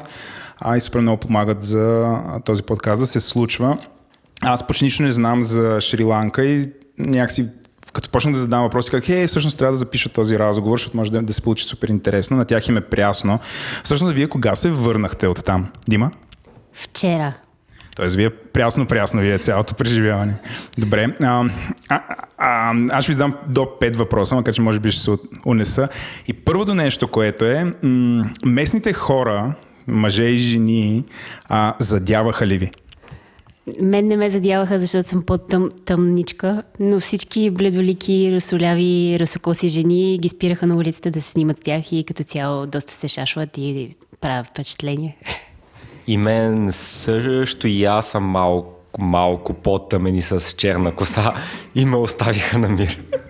Абе, вие доста сте почерняли там. Няма цял, цял месец. се. Добре, а те бяха ли виждали, в смисъл, българите такива популярни хора, идват ли много българи в Шри-Ланка? Популярна дестинация ли? Е? Не, навсякъде супер ни се радваха, че сме, като, като казахме, че сме в България, предизвиква някакъв абсолютен фурор и всъщност ние бяхме екзотичните за тях. А, и мисля, че навсякъде хората реагираха, като вие сте първите българи, с които се запознаваме и, и въобще така прави добро впечатление. Добре, а Окей, okay, България не е, Шри-Ланка не е популярна дестинация за българите. Скъпо ли е да се отиде и да се върне човек от там? Не, има полети на Катар за, за под хиляда лева отив, отиване и връщане и е относително удобно. И като цяло и там не, е супер скъпо, нали, за, зависи човек какво прави. И, има си петзвездните курорти, а, но, но ако иска човек да спива в някой хостел, може да спи силно и за под 10, 10 лева на вечер. Тоест цените са измерими с Индия или... Тоест не, не, не нещо скъпо. Добре, а Дима, как ти се стори храната? Това, това много често задавам въпрос, защото нали, те са на... Нали, те са съседи с Индия, т.е. предполагам храната. Люто ли е, става ли за дами, въобще предизвикателство ли е? Храната ми хареса супер много на мен, обаче не мисля, че е много люто или поне аз не стана с такова впечатление. А, има супер много плодове. Манготата просто отиваш и е брутално колко, колко са яки. Пиеш колко на ти, т.е. кокосови орехи на корем постоянно и това прави супер впечатление. Освен това са доста, мисля, че е доста здравословно всъщност храната. Така ми направи впечатление, че готвят доста здравословно с кокосово масло почти, почти изцяло и става за дами препоръчвам. Супер, добре, Ники, това някакви манджи. Какво представлява тази храна? Дима каза, нали, кокосово масло се готви, плодове и така нататък, но какво, някакви манджи ли са? А, да, има доста карита разни, очев, очевидното индийско присъствие, а почти всичко е естествено веган, защото нямат, нямат страшно много животни и, и не им е лесно да ги гледат. А, да, плодовете и зеленчуците са им супер, защото е влажничко, ти има си условията, то е, то е някакво тропическо такова. Ам, бан, бананите са супер и се оказва, че повечето хора ни, никога не са, не са яли току-що озрели банани, а всичките банани, които са тук, се, се берат зелени и се карат с, месеци. А, докато там са едни мънички и много, много по-сладки. Какво още? Да, ядат доста ориз, защо, защото имат и какво друго. Плодове, зеленчуци, ориз. Ми пъжат си от време на време, защото, е по-вкусно, но пак, но пак са с, с някакво кокосово масло. Да, по, ползват си кокосите за всичко. А, от стърготини, слагат ги в манджи, за мазнина, горят ги след, след това, ако искат да, да си опекат нещо. Супер. А аз пак към Дима. Дима значи, аз знам, че така нещите тамилските игри са от тази Всъщност, чувстваш ли се, чувствахте ли се безопасно там? Има ли не, нещо, което човек трябва да се притеснява? Трябва да вземеш някакви мерки? Очевидно, най-вероятно има много хора, има джипчи, такъв тип неща, но има ли нещо повече? Не, не сме се чувствали. Всъщност през цялото време сме се чувствахме супер безопасно. Като цяло ни предупредиха, че може би като ходим на плажа, понеже всички ни отидохме там да караме сърф и повечето за западняци там и туристи, които отиват, а, моето впечатление е, че отиват за да карат сърф. А, и съответно всички, всички се зарязват нещата на плажа и по принцип ти казват да не си оставаш телефона на плажа, но на, на нас не ни се, ние на нас не се е случвало нищо. И фотоапарати сме носили, и камери, камери и телефони. Не сме имали някакви неприятни преживявания. А, така че като цяло, мисля, че доста, доста сейф се чувствах аз. А, чувала съм а, коментари от, от а, всъщност хора, които не са ходили в Шри-Ланка. Няколко жени ми казаха, бе ти като жена чувстваш ли се сейф там? Аз не съм имала проблем, обаче аз бях повечето пъти в компанията на мъже. В смисъл, никога не съм се разхождала сама, така че не съм усетила да има по някакъв начин да съм се чувствала, чувства се безопасност, но не съм и била сама, така че не мога да кажа. Но в нашия, в, в вилата, в която бяхме останали, имаше една жена от Нью Йорк, която всъщност обикаляше Шри-Ланка сама и каза, че не се е чувствала, че не е, всъщност не е усетила такова нещо. Аз си говорих с нея и тя каза, аз нито преди това не съм чула, че има такъв проблем и сега не съм се чувствала по някакъв начин застрашена, когато обикалям сама. Добре, последен въпрос. Вие казахте, че сте отишли за да карате сърф. Защо? Там яко ли е да се кара сърф и що е яко? Първо давам на Ники, после Дима. Ще кажеш що, на нея що е било яко. Да, ами там, там е супер яко за сърф, защото А е може би не, не чак толкова разработена дестинация там, да кажем като като Бали или, или нещо такова. И вълните са супер. И за начинаещи, а, и, за, и за по-напреднали. А, страшно консистентни са. Времето през цялата година е почти едно и също. А, и между тях и на практика Антарктика мисля, че няма почти нищо и, и огромното течение, огромните вълни от Индийския океан отиват там. А, и си ги има почти почти винаги. А, до, доста от плажовете са много приятни, без, без страшно много камъни. Плитко е, да кажем, там 50-100 метра навътре до кръста водата. И местните го, горе-долу са, са, са се окупители. Има, има доста места, откъдето човек, човек да си неме а, сърф, уроци. Супер. Вие, Дима, май, вие не знаехте да карате сърф преди това. Ти бързо ли се научи? Да, аз се научих супер бързо. Всъщност всички се изправихме. Още, нали, това, което аз бях чувала преди да се кача в Шри-Ланка да сърф, беше, че е супер, супер трудно и много време отнема да се изправиш на дъската всъщност. А, и бях пробвала преди това в България и беше наистина доста трудно. Бях решила, че с години ще ми отнеме въобще да се задържа на сърфа. А, когато отидохме там, ни казаха, че още на първия ден ще се изправим, цялата група. Никой от нас не беше карал сърф, никой не повярва. Всички се изправиха на, абсолютно на първия ден. Че, но, за, но за слугата не мисля, че беше на Шри-Ланка, а просто случихме на, на страшно добър учител. А другото, което е готино за условията за сърф е, че имат много, множество плажове и всички са разположени по различен начин, така че ако не става за сърф а, на единия плаж, най-вероятно ще става на другия. И също така има различни плажове за различни ниво сърф. Тоест има в един ден има плаж, на който има достатъчно добри вълни за начинаещи и същевременно има друг плаж, който си знаят протата, че могат да отидат и да карат някакви двуметрови вълни. И това всичко се случва в един ден. Добре, супер беше мега интересно. Като отидете пак някакво такова интересно място, ще ми кажете, за да ви, ще ви разпитам пак. Добре, мерси много. Този подкаст достига до вас благодарение на Oracle. Аленко, искам тук в този момент, в началото на сезона, да кажа колко благодарни сме на Oracle, че ни подкрепят вече и в третия сезон, а и да изразя своето, не знам, искрено възхищение от това как а, как всъщност имиджа им на, де да знам, на една сравнително а, трудна за комуникация компания, която те има, всъщност въобще не отговаря на, на истината и за това колко те винаги са били достъпни за нас и колко бързо се реагирали, когато искаме да си говорим с тях на теми като клауд, например, когато някакси винаги са били готови да ни консултират и да ни помогнат и въобще да ни ориентират в някакви неща, в които сте. Абе, не, не време да кипим. Аз не мисля, че не знам откъде мисля, че имат имидж за компания, с която се говори трудно. С Георги, с който си говорим, винаги, винаги се отзова за нула време. Често ядем кебабчета и освен това той е и личен патрон, освен че неговата фирма ни подкрепя на мрежата. Тоест той е патрон и е мрежата. Да, супер, благодарим и, и абсолютно кефим се, че и трети сезон ще бъдем заедно.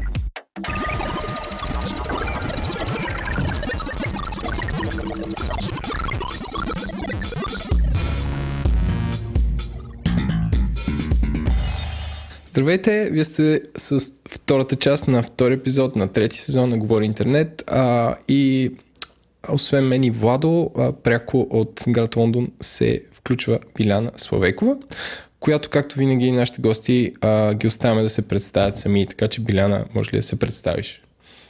Здравей, благодаря. Казвам се Биляна, занимавам, завършила съм журналистика, работя в момента по един много интересен а, социален проект в Лондон. Някои хора ме определят като инфлуенсър, за добро или зло.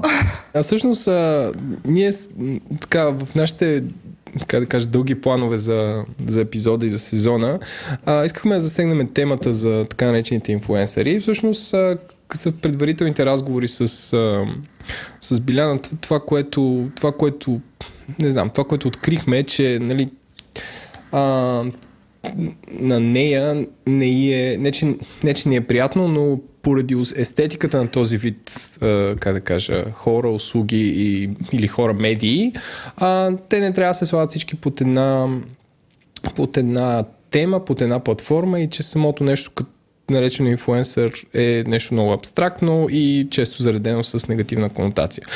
С това интро, а, всъщност моята теория по темата е, че а, а, стигаме до една 2019 година, когато а, един човек може сам да е медия и обикновено някакви хора с талант, било то дали разбират от дизайн, било то дали имат стил с дрехи, било то дали а, разбират от музика, получават много последователи в социалните мрежи и така те могат да влияят върху тези, които ги следват. А, тук идва един търговски момент, че всъщност марките обичат да се асоциират директно с тези хора, за да достигат директно до, а, до своята аудитория и по този начин се заражда това, което днес наричаме инфуенсър, именно хора, които работят това да показват, представят, ревуират продукти до, а, до други хора в, в интернет, една или друга социална мрежа. Тук си говорим за отвъд Инстаграм. и с цялото това интро, може ли да споделиш какво е за теб инфлуенсър? Аз само Неденко ще те прекъсна, защото да. Биля... може би Биляна е редно да каже, защото единството каза, че е инфлуенсър, може би е редно да каже в какви канали присъства, какво съдържание качва, такъв тип неща, защото ние с теб презумираме, че някакси всички, всички знаят, а според мен, да да знам, може би за контекста на разговора това би било добре. Да, а, да, абсолютно. Цяло... И да. И, или, или, за контекста, ако това нещо някой слуша след 5 години. Така че, да, къде те намират хората? Да, като цяло основната социална мрежа, която аз ползвам е Instagram. Там се подвизавам под името Bibons. Ам, това, което предимно качвам, са, то е доста широко понятие, така наречения лайфстайл, а, което може да бъде всичко. Може да бъде храна, може да бъде, както ти каза, фешън, може да бъде а, разни снимки от пътувания и всякакви такива неща. А, в а, този съответен канал а, имам около 13 000 последователи, които са намерили нещо ценно в това, което аз правя, или поне нещо, което е импонира с тях, дори да не е ценно. А, и се сметнали за нужно да натиснат фол и за приятно да следят съответно постовете, които качвам и историята, кои, които съответно споделям нон-стоп. М- да, избрал съм да развивам а, само един канал. А, като цяло почти не присъствам в Facebook, Twitter и на други места. М- Реално смятам, а, да, че Инстаграм така? е моята защо? медия. Ами, аз вярвам, че като цяло различните социални медии изискват различен скилсет. Из, излиз... Реално излиза така, че в Инстаграм е най-лесно да комуникираш визуално. и усещам това като най-лесния и приятен за мен начин. А, усещам го като някакъв начин да комуникирам някакъв тип естетика, която за мен е близка. И също така всички знаем, че attention спана на хората е, става все по-нисък, така че Инстаграм или въобще това визуално възприемане на една снимка за отрицателно време е доста а, работещо в крайна сметка. И генерално смятам, че това е мястото, където инфлуенсърите най-добре и най-бързо всъщност могат да се развият. Аз имам още два бързи въпроса и давам на Ленко, mm-hmm. които тия въпроси са свързани някакси за да те опознаем по-добре. Що mm-hmm. аз те следвам в Инстаграм, но нали а, понеже съм аз, не, нали, аз съм на 40 години, by the way, и а, нали, не ми е основната социална мрежа, аз съм mm-hmm. повече в Twitter. А, и това, което първо ми прави впечатление, че пишеш на български язик, което може би е, а, да знам, странно, защото така някакси си стесняваш а, потенциалната, потенциалната аудитория и това ми е първо въпрос, що пишеш на български язик? Ами, аз съм се чудила супер много пъти. В, в момента, в който в един, в, една, в един момент реших да пиша на английски и започнах да получавам супер много съобщения, ама сега защо пишеш на английски, твоята аудитория в България и всякакви такива неща. А, не ми е самоцел, не ми е някаква фикс идея да развивам този канал генерално да завладявам света с него. Така че а, реално в крайна сметка реших, че ще пиша на български за тези хора, които ме следват в България, които ти в крайна сметка като си а, бизнес профил може да виждаш, виждаш процентното съотношение на а, последователите ти, къде се намират. При мен 70% са в България. От време на време получавам а, разни съобщения, ама това какво означава, това какво означава от а, хора, които примерно са в Лондон и ме следват от, време, от скоро, когато прекарвам повече време тук. А, нямам някаква теза, кое е правилно, но за мен в този случай и в това комюнити, което имам в момента, да пиша на български е, е по-добрия вариант. Да, то може би, защото това ти пасва по някакъв начин на стратегията. Където идва втория ми въпрос. Ти каза, че разчиташ повече на визуално което, съдържание, mm-hmm. което е очевидно, защото присъстваш в Инстаграм. А колко време ти отнема да направиш една снимка? Защото аз ги гледах, те не са просто е така някой извадил телефона и штрак, нали?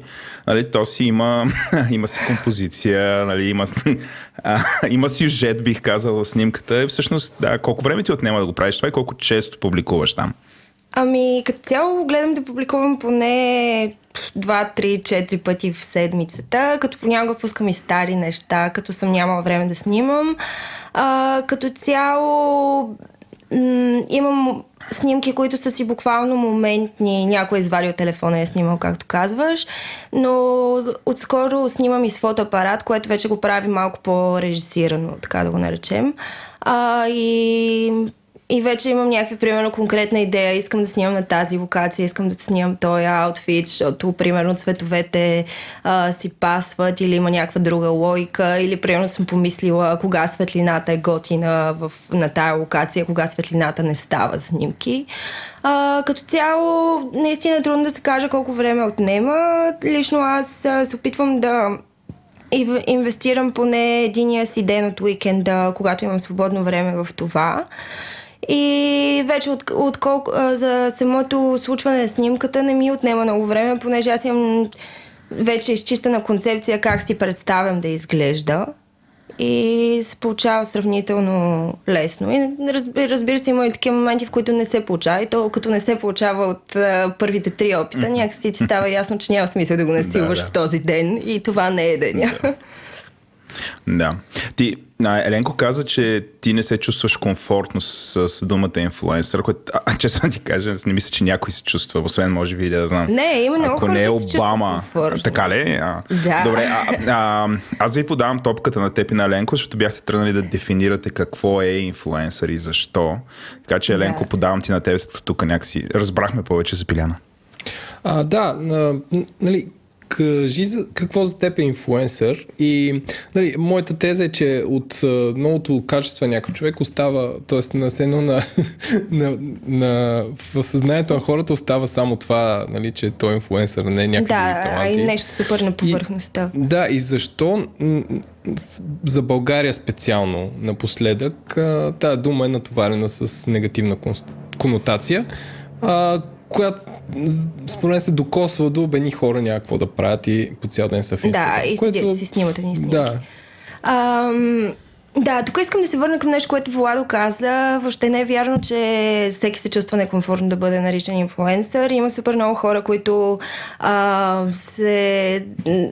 Смисъл, сами си слагат този термин или както искаме да го наречем, слагат си го в описанията на профилите си и така нататък.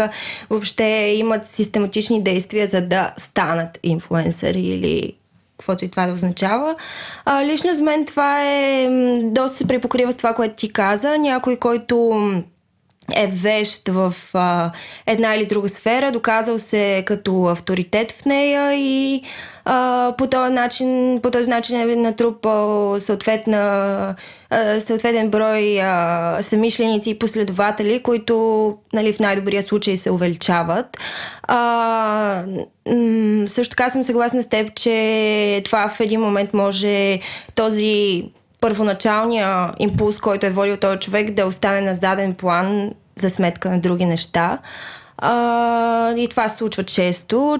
Случва се най-вече при акаунти, които не са строго профилирани. Примерно, ако ти си започва, започнал с а, а, акаунт, който се занимава с готвене и в един момент, да, събереш супер много последователи, но ти едва ли ще, едва ли ще направиш а, пивот към, а, знам ли, козметика или нещо друго. А, идеята е, че м- това объркване и започване на възприемането на един човек просто като един инфлуенсър по всички теми се случва основно с а, лайфстайл акаунти, какъвто е имала всъщност. А, и най-добрият начин да го избегнеш е точно това, да имаш някаква конкретна, много тясно специализирана тема, в която а, ти си вещ и в която а, си успял да, и по която си успял да спечелиш доверие и въобще а, хората виждат теб като някакъв авторитет по тази тема. А, като цяло като споменах доверие, смисъл това е основния асет, реално, с който един инфлуенсър а, разполага и според мен много, а, много хора подценяват а, колко трудно всъщност се изгражда доверие било той в интернет и колко лесно се губи, още по-лесно в интернет. Ам, да, генерално Инфлуенсър е човек, който а, от страстта си към нещо е създал някакъв а, личен бранд, който в последствие има много посоки, в които може да се развие и добри и лоши, може да му помага с бъдещи проекти, може да му пречи, може да няма бъдещи проекти, да си представя, че завинаги ще се развива като инфлуенсър и брандовете ще го търсят и това ще бъде неговия бизнес. Въобще има всякакви начини, по които това нещо може да се развие вече а, тотално зависи от характера на човека и от а, това как той а, как ще използва този инструмент, който има в ръцете си. Честно казано, според мен за голяма част от а, инфлуенсърите това внимание, което получават внезапно окей, okay, да, дори да не е внезапно, дори да са го трупали с някакви години, но в един момент, нали, а, стигат до точка, в която акаунта им гръмва и хората ги харесват и брандовете ги търсят, създава една такава а, ако щеш го наречи иллюзия за значимост, която а, вече може да бъде много гадно място, в което да си един, една не много добра отправна точка за нещата, които ще правиш в последствие. У, добре, благодаря. а, а, може ли, а, може ли да сравниш а, това да си инфлуенсър в България и това да си инфлуенсър в, айде, айде САЩ, може би, Корея, Япония, някакви други места. Нали? Освен очевидното нещо, типа на а, бюджет и някакви регионални такива ограничения, а, може ли да се каже, че нали, аз как следя някакви хора, които може да се запишат като инфлуенсър. Нали, там всеки, който има някакъв талант по, по, по, нали, и мине съответните гледания в YouTube или uh-huh. а, това, прощете моята котка, ако влезе в ефир. А, а, ако може да мине някаквите гледания, той е разпознат от хората като такъв, нали, свързан, е, свързан се с него ам, марки и не е задължително да пише с големи букви аз съм инфлуенсър на някой за да му хрумне, че може да се свърши, свържи с този човек и да свършите някаква комуникативна работа. Mm-hmm. В смисъл комуникативна, която да е свързана с комуникация. А, втора ред на мисли, ако аз трябва да разделям, за мен инфлуенсърите на Запад са малко по, а, как да кажа, а, предприемчиви и, и имат повече от един талант.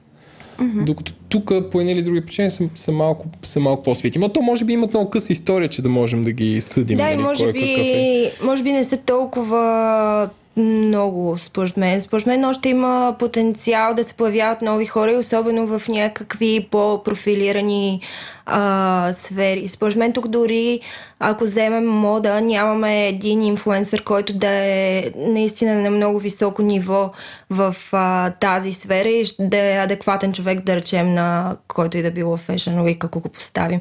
В смисъл, просто тук границите са толкова размити, че малко става, че всеки разбира от всичко, което не казвам, че е непременно лошо, просто казвам, че има още място за, а, за хора, които да влязат в тази, с, в тази сфера с а, някакъв скил, който а, липсва и типаж профил, който липсва.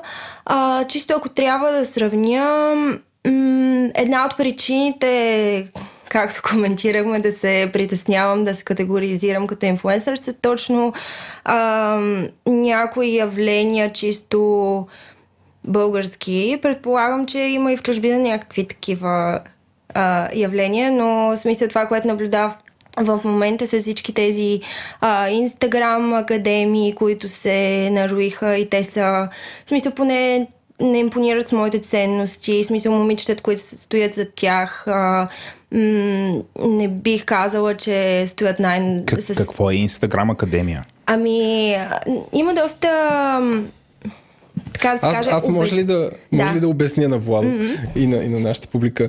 Владо, представи си на нещо, което, което прилича малко като... Абе, аз, на мен прилича като каталог на компаньонки. Да. Jesus. Само, че в сайти и те дори предлагат обучение и, и малко такова като а, как да кажа, като мечтаното бъдеще. Елай, стани инфуенсър. Т.е. идваш при нас и те, ние те обучаваме, става една магия, изведнъж почваш да получаваш много пари и лайкове. На смисъл като... Да, докато си правиш селфите. Да, докато си правиш селфите. Тоест като... Ам, как да кажа, като... Тоест има, има хайп около термина инфлуенсър и се е появила някаква псевдообразователна индустрия, която обещава и се опитва да изкара пари. От обещанието ще, ще превърне всеки в, инфлуен... нали, в някакъв влиятелен човек, който чрез селфите ще изкарва пари. В смисъл, това ли е? Да. Да. Okay. И и е насочено към жени, защото ти казвам да, момичета. Да, е насочено предимно да, към, насочено жени, към жени. А, развива се съответно предимно в Инстаграм, като дори не е едно нещо, което да обвиним, да речем, за този кофти тренд, ами е въобще а, серия от а, явления, които се случват и въобще събират популярност и те са не малко популярни, защото, а, както каза Еленко, момичета от а, момичетата, които го правят това нещо, те имат по 100-150 хиляди последователи и със сигурност могат да, а, да направят някакъв а, импакт, но се изб... го правят по някакъв не а, готин начин или поне не начин с който аз искам да се студирам и под който искам да, да да бъде под един знаменател.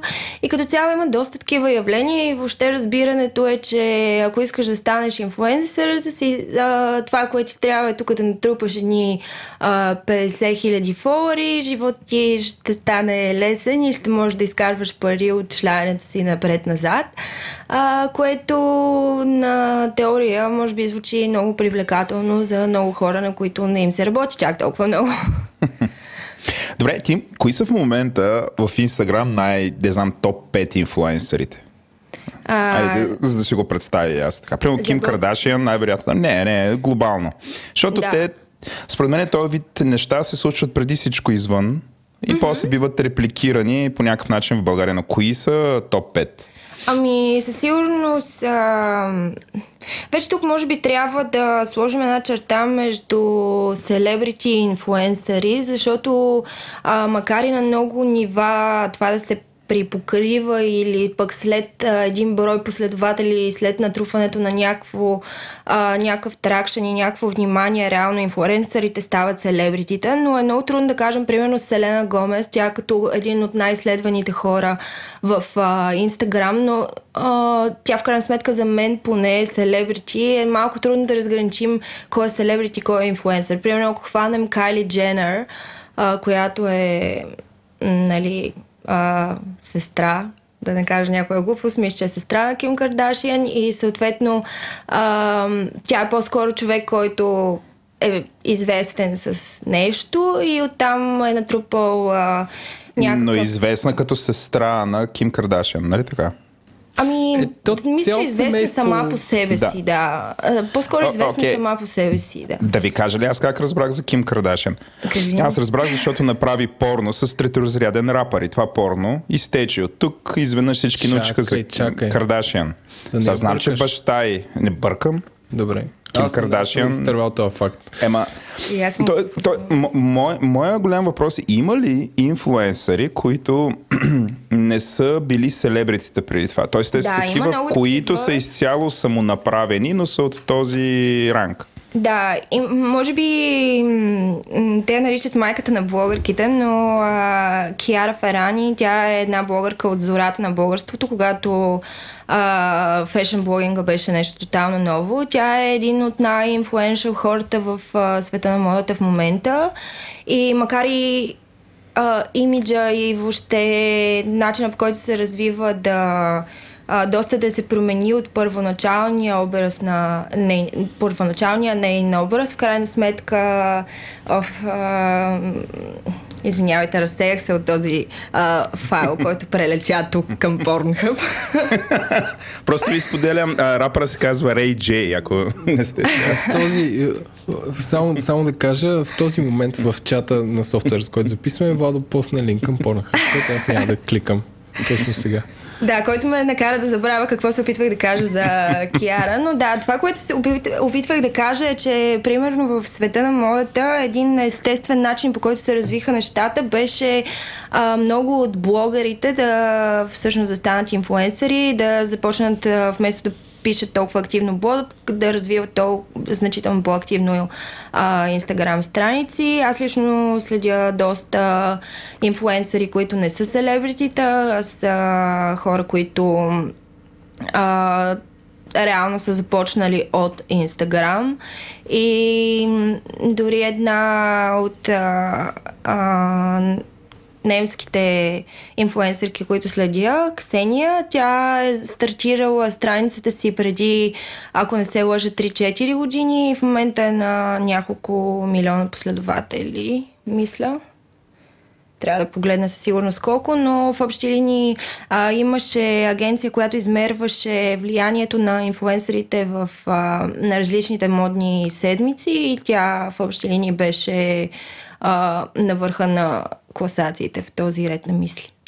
Тоест, има накратко, има такива Да. самонаправени. Не е нужно да са имали порно или да са били сестра Не. на някой, който нали, оттам да, да, са и всъщност най-добре е да не са имали порно и да нямат а, нещо а, компрометиращо в крайна сметка в историята си. И, така или иначе така могат да натрупат по-позитивен имидж и по-интересни хора, които да ги следват, а не заради клюките, а заради това, което всъщност правят и с което са интересни. Да, защото аз се притесних малко за мен и Еленко, ако не искаме да станем инфлуенсъри. През какво трябва да минем, нали, за да се получи, но сега се чувствам успокоен. Еленко, подам ти топката Аз, на... да, а- аз само искам ти кажа, Владо, че едно време, като имах блог, back in the days, а, съм получавал някакви такива запитвания от тук там да, се казва, да, да върша някаква работа, някакви брандове, ма голяма част какво? Аз помисля, че си имал някакви порно запитвания, честно човек, в контекст. Това все още седя и е си казвам, уау, това е разкритието, Бинго, нали? имам- имаме новина. да, да. Това... Какво ти кажа? Ам, Та, най-често нали, не се виждам като човек, който може да свърши, нали, т.е. мога да взема ни пари честито, ама не се виждам като човек, който може да свърши някаква работа читаво на 95% от продукти, услуги и така нататък. Ам, като си говорим за това как се става инфлуенсъри, а, все едно професионализацията на това, а, Ам, според тебе, криза на доверието към медиите или казва, пиаризацията на медиите ли поражда това да има инфлуенсъри или просто за първи път има възможност един човек да е one man show или, или нещо средно между двете? Тоест, а, за, защо се, защо, как се стига до тук? Ами, моето мнение е, че нещо средно между двете. Със сигурност а, А, може, би, може би просто е добър тайминг, не знам, но така или иначе а, инфуенсъри, без да ги наричаме така, хора, които създават някакво съдържание и споделят, а, да речем, някакви впечатления, ако щеш от продукти. Има много преди брандовете да се, да, а, да се усетят, че всъщност може да ги използват като канал. А, да речем 2013. А, тогава, в крайна сметка, силата беше в медиите и в а, селебрититата. Вече, според мен, а, медиите загубиха голяма част от а, м- силата си там, просто понеже приеха за даденост а, самия факт, че а, имат тези рекламодатели, приеха, че тези рекламодатели едва ли не нямат а, друг избор и друг канал, освен да ги използват и подцениха факта, че нови неща се появяват постоянно и че всъщност вече има едни хора, които създават съдържание без да им бъде, без да им бъде плащано за това и медиите рано или късно ще се усетят, а, че този канал съществува. А, от друга страна, си мисля, че малко силата се прехвърли от селебритите към инфуенсерите, които в крайна сметка са си някакви обикновени хора, които си имат страст към нещо.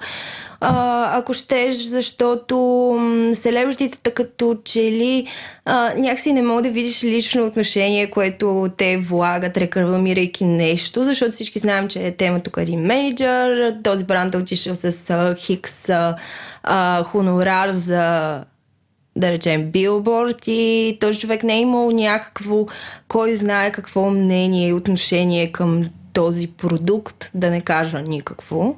А, докато с а, хора, които в крайна сметка ти възприемаш а, като а, някой като теб, някой, който живее в София, някой, който горе-долу има същата социална група, някой, който се интересува от същата музика и въобще си купува продукти от един определен ценови клас, който и ти можеш да си позволиш, някакси е доста по-лесно да му имаш доверие.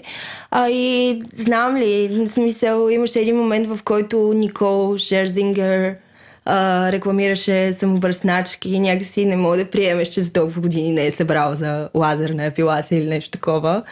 А, просто, според мен и медиите се държаха малко арогантно, а пък а, селебритите доста се компрометираха, което пък отвори а, възможност на а, обикновените хора реално да се развиват като инфуенсъри. И в крайна сметка потребителите да да им имат повече доверие. Технически това, което се случва между инфуенсерите и тях, те, техните последователи си е чиста препоръка, в смисъл то симулира препоръката уста на уста, което пък за брандовете работи супер, защото някакъв гигантски процент от а, продажбите всъщност се дължи именно на препоръка от приятел и познат или нещо такова. И, и това а, аз в България мога да кажа, че нали, България винаги има някаква... Абе, никой не е имал адекватни селебритита по някакъв начин. В смисъл, България дори да търсиш лице на нещо, то е примерно на 15 продукта, най-тъпия пример, който mm-hmm. даваме, примерно Христо Стоичков, като се върна в България, той рекламираше банка, някакви ловни пушки, дрехи, в смисъл беше абсолютно навсякъде. Това е много mm-hmm. тъп пример за възрастни хора.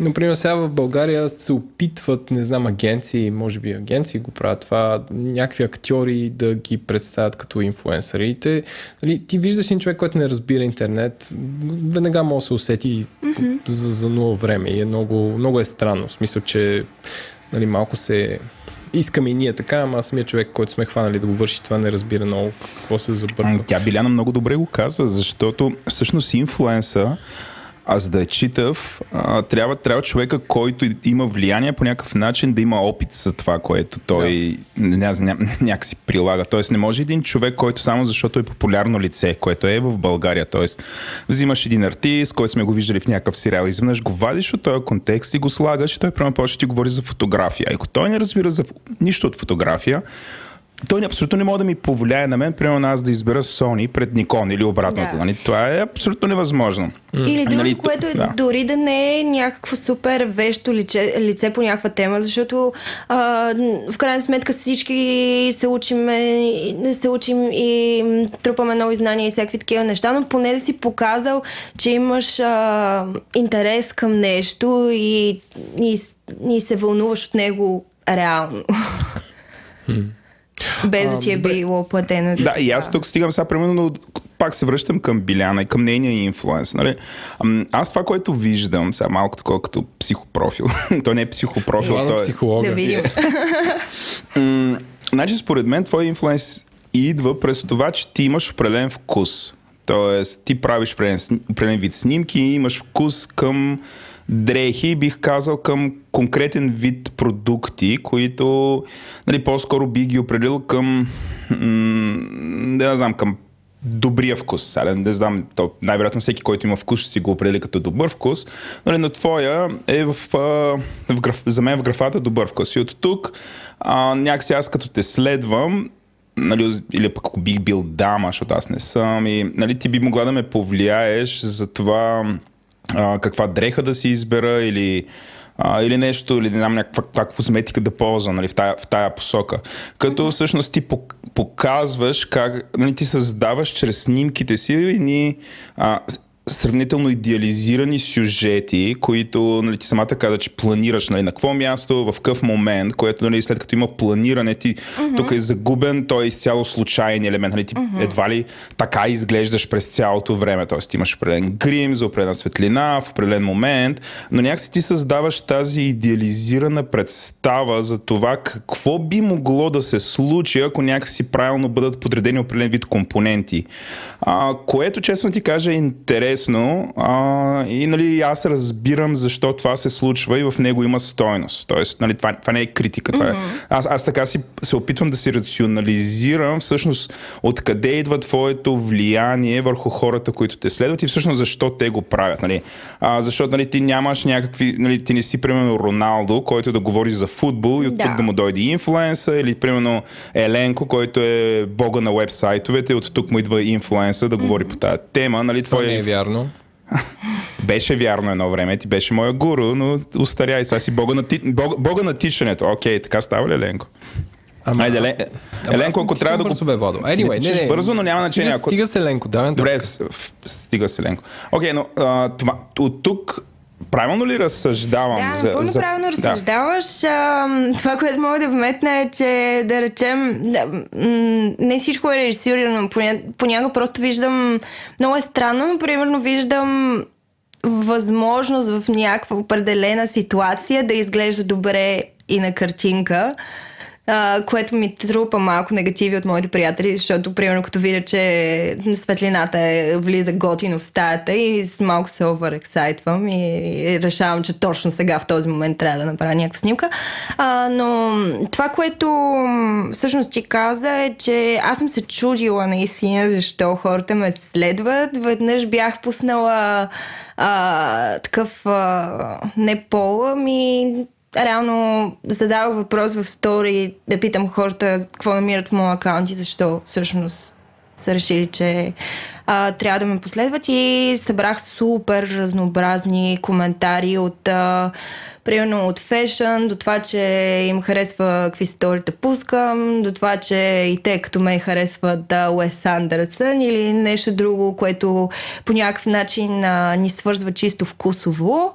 А, в крайна сметка някаква основна човешка ценност е да се чувстваш такъв а, припознат от а, а, някакви пиари, група хора, които, с които имате общ вкус и въобще споделяте някаква емоция към нещо. Ам, и аз имам своите микротеми, които смятам, че а, са тези, които са довели до голяма част от броя до, до голяма част от хората да ме последват.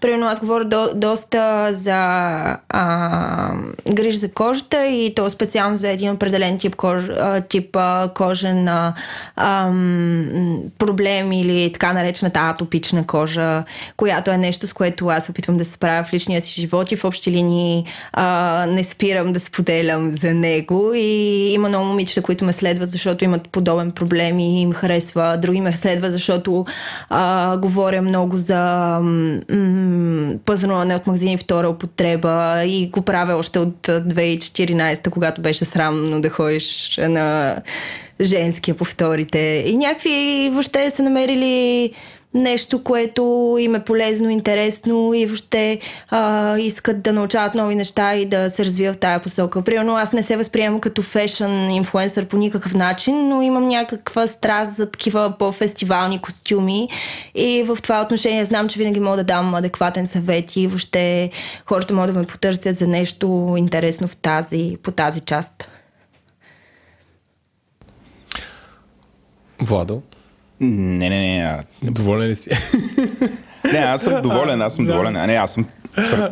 предоволен съм. Добре. Благодаря ти, Олег. Аз, а, нали, вторият на мисли, защото ти да си инфлуенсър, нали, то е малко двупосочно. Нали, всеки може да си, нали, може от тук до безкрайност да си публикуваш неща, но понякога за да се задвижи цялото това нещо и както и, примерно, ние като правим този подкаст, ти си искаме да има отговорност. Та отговорност най-често е свързана с някакви, как да кажа, търговски а, отношения с хората. Вторият на мисли, сп- според тебе, в България адекватни ли са маркетинг менеджерите? Тоест, разбират ли в какво се забъркват? А, или просто са чули някъде, че има инфлуенсър и са казали, дайте ние сега ще вземем и ще го правим. В смисъл, дайте да дадем, нали? без да обмислят стратегия дългосрочна, mm-hmm. как ще го свържат с тяхния, как да кажа, бранд, а, не, не кажа values, а как да кажа, Да, стойностите ценности. на бранда, ценностите на бранда а, и, или как подхождат. Или, или пък нямат опит и, и стават някакви куриози. Твой, твой опит какъв, Ами, какъв е? аз съм била в двете ситуации. Има, работила съм с брандове, които имат много ясна концепция, какво искат да, да постигнат и имат а, и са отворени за по-дългосрочни взаимоотношения, за да го постигнем заедно. А не си представя, че да речем ще посна една снимка с една чанта и изведнъж тя ще е sold out. Смисъл, в крайна сметка и с тези неща е като, фит, като с фитнеса. Не може веднъж да отидеш на фитнес и да очакваш някакви скандални резултати да си... Не, така ли? Не, не, не знам, така разправят. Аз не съм била, но съм чувала, че не става от един път. Ам, идеята е, че а, при маркетинг агенциите има и двете неща. Има такива, които пък а, се хващат само за едната бройка. В смисъл някой има, да речем, този инфлуенсър има 20 000 фора, този има а, 15 000 фолуара, ще работим с този с 20. И не протича втора мисъл сега, какви са тези 20 000 човека, те дали ам, реално са тези, които ти трябват, мъже ли са, жени ли са, на колко години са, къде са локирани, а, какви неща харесват. Въобще, смисъл, не протича втора мисъл, а се работи с хората, с които, които имат а, най-голямата бройка фолуари. Като дори м, много м, наскоро започна да се мисли в посока engagement, а, engagement, което е реално доколко ангажирана е тази аудитория, която ти имаш и в крайна сметка доколко тези 20 хиляди, които имаш а, някъде там а, в, а, най-горе в профила си, се ангажират със своето съдържание. Като, като някакви референции тук мога да дам, че технически добър енгейджмент се смята ме- този между 5 и 10%. Всичко под а, 5% не е особено добре, а Стой, всичко над стой. 10 е феноменално. Чакай сега, как мерим ангажираността енгейджмента? А, да, Какви тук, тия а, проценти? Да, процентите, да речем колко процента от а, хората, които те следват, реално а, по някакъв начин взаимодействат с съдържанието ти, било то коментар, са оставили лайк, са оставили или друго. А, като цяло енгейджмент мерим през... Принципно има доста инструменти, с които можеш да из, им, измериш енгейджмент. Аз лично ползвам а, един вебсайт, който се казва Social Blade Social Blade като цяло е доста полезен и аз няма да спра да повтарям за него, докато всички маркетинг агенции, бранд агенции и други такива не го научат понеже той е инструмент, който може да ти каже адски много за един инфлуенсър. А, той може да ти каже какъв е неговия engagement rate, може да ти покаже цялата му история, там може да го засечеш, ако е правил някакви а, кофти схеми, купувал си е фолари или е правил а, а, или си е пускал ботове, които да следват други акаунти и да ги отследват на следващия ден. Въобще а, това е едно място, което кристално ясно може да ти даде картината на този инфлуенсър, ти да направиш а, по-адекватна преценка дали искаш да работиш с него или не. И лично аз доста причвам за а, познаване на този сайт от гледна точка на това да може да е малко по а, прозрачна, прозрачна тази сфера. Тоест, то е нещо като одит на, да, то е... на аудитория, на да, то, достоверност. То, технически виждаш една графика, която ти показва как а, а, се е случвало на този инфлуенсър ръста през годините и ако задълбаеш малко повече да изследваш различните елементи на тази графика, може да разбереш доста за начина по който е стигнал до там, до където е стигнал и, и друга информация за него.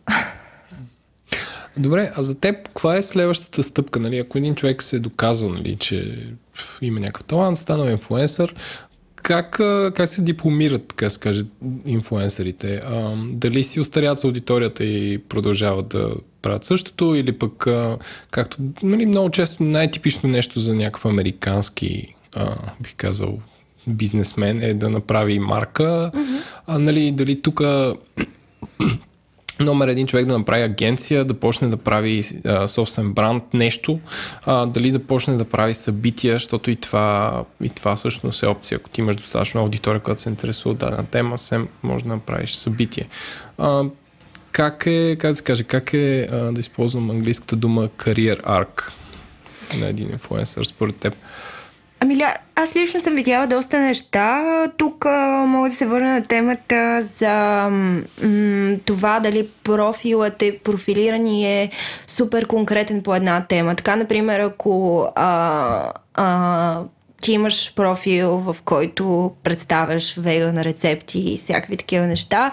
Естествено развитие на това, че си натрупал аудитория, съответно пък си поработил с брандове и може би си натрупал и някакъв капитал, е да съответно да си отвориш ресторант, предполагам. Поне това се случи с а, м- Ела, която аз лично следвам и в момента а, вече има онлайн магазин, има ресторант в Лондон и въобще се развива в тази сфера. Мисля, че е книга написа. Идеята е, че може да го развиеш, в крайна сметка ти инвестираш а, през цялото това време в твоя личен бранд и оттам нататък а, по какъв начин а, ще го използваш е нещо, което изцяло зависи от твоята креативност и предприемчивост. От друга страна пък а, м- това, че развиваш този канал, може да е нещо като нещо странично за теб и да е просто хоби или начин да съпортваш в крайна сметка нещо друго, в което искаш да се развиваш. Има въобще толкова много варианти. В крайна сметка, развивайки този канал, ти инвестираш в собственото си име и може да го използваш по всякакъв начин в последствие. А, и тук, как да кажа, малко се ориентираме към а, финалната част на този разговор, която аз съм си аз съм си я кръстил с оптимистичното, а, как да се каже, кризата на инфлуенсърството а, или как да бъдещето. А, първият въпрос в тази част е а, какво ако се появят нови социални мрежи? А, дължен ли е, примерно, един инфлуенсър, като излезе Snapchat, да почне да да, да играе, така се каже, там или трябва да си развива една основна мрежа? Как работи това? Нали, и това е в предварителен разговор, нали, го споменахме. Утре, ако Инстаграм затвори или някой, не, не, че някой може да го купи, но стане, представяме се, утре се събуждаме и Инстаграм го няма. Нали? Да, какво, или какво примерно Фейсбук решил, абе, Инстаграм вече ни трябва. Чао. Да, Но- на компания и така нататък. Да. Ам... Лично за мен ам... аз, както вече казах, използвам само Инстаграм и като цяло а, не успявам и не смятам, че имам а, скиловете да бъда навсякъде и да огрея навсякъде и не смятам, че е нужно. А, но много бих се радвала, ако излезе нова социална мрежа, която по някакъв начин може да измести до сегашните и да има, да речем, някакви други по-готини ценности. Ам, ако един ден се събудим и видим, че няма Инстаграм, миналата седмица имаше един а, бък в Инстаграм, в който супер много хора загубиха фолуари или то не толкова, не толкова, че загубиха фолуари, а бройката, която излизаше а, последователи, беше значително по-малко от предния ден. Така, примерно, Ариана Град беше с 3 милиона по-малко последователи от а, деня преди това. И всякакви так- такива неща и на Твита, на Инстаграм по темата имаш някакви толкова апокалиптични а, отговори и някакви ужасно тъжни хора за това, че са им изчезнали 5, 10, 20, 50, 2000 фолуара, че беше малко такова стряскащо всъщност къде се намираме в, а, а, в своята а, обсебеност от а, социалните мрежи а, и в частност от Инстаграм. Не знам, в крайна сметка а, се надявам, че ще се появи друга социална мрежа, която а, бих се радвала да ползваме, разбира се, ако е адекватна за мен. Не смятам, че един инфлуенсър трябва да е навсякъде, освен ако не е фул тайм, буквално ако няма друга работа и е time dedicated, че ам, той работи инфлуенсър, иска да създава видеосъдържание, иска да има подкаст, иска да а, създава, да прави снимки, иска да пуска твитове, иска въобще да прави всичко това нещо. А, в интерес на истината създаването на цялото това съдържание е доста времеемка и наистина из, изисква гигантски пакет от а, а, умения, които трябва да имаш, за да се представяш на ниво на всичките тези места, поне според мен. Ам, да, то и аз така си мисля. То, ако най-близкото сравнение, примерно, ако а, да, се, да се сравни с а, примерно тези спортове, които има повече от един спорт. Да речем mm-hmm. петобой или седмобой, когато нали, ако един човек бяга 100 метра, ги бяга за 10 секунди, ако участва в, а, в а, такъв как, е седмобой, ги бяга за 14-15. Тоест, нали, как, а, представянето му е доста по доста по-низко. Ам... Предполагам, че ако си окей okay да ако искаш на всяка цена да присъстваш навсякъде и си окей okay, това присъстване да не е максимума на възможностите ти, би могло да ти отвори така да го наречем нови а, групи хора, които да намериш, понеже всички знаем, че в крайна сметка YouTube аудиторията не е аудиторията на подкастите или пък със сигурност не се препокрива, припокрива напълно с тази mm. в Инстаграм. Да, нас честно ни питат, защо не записате видео и първо да обясняваме, защото сме грозни и второ, това е съвсем Говориш друг жанр. за себе си. Добре. и то, то, това е съвсем друг жанр. То Да, не е... Ти не можеш да седнеш трима души да ги гледаш как говорят на една маса. Биляна, на просто няколко часа. после ще ти пратя снимки. Да, Да, и още повече ти не се чувстваш... А, в смисъл, ти имаш една медия, в която се чувстваш комп, комфортно. Например, дори а, самия факт, че сега участвам при вас, на, за мен е нещо тотално извън зоната ми на комфорт, извън а, а, нещата, които смятам, че правя прилично добре.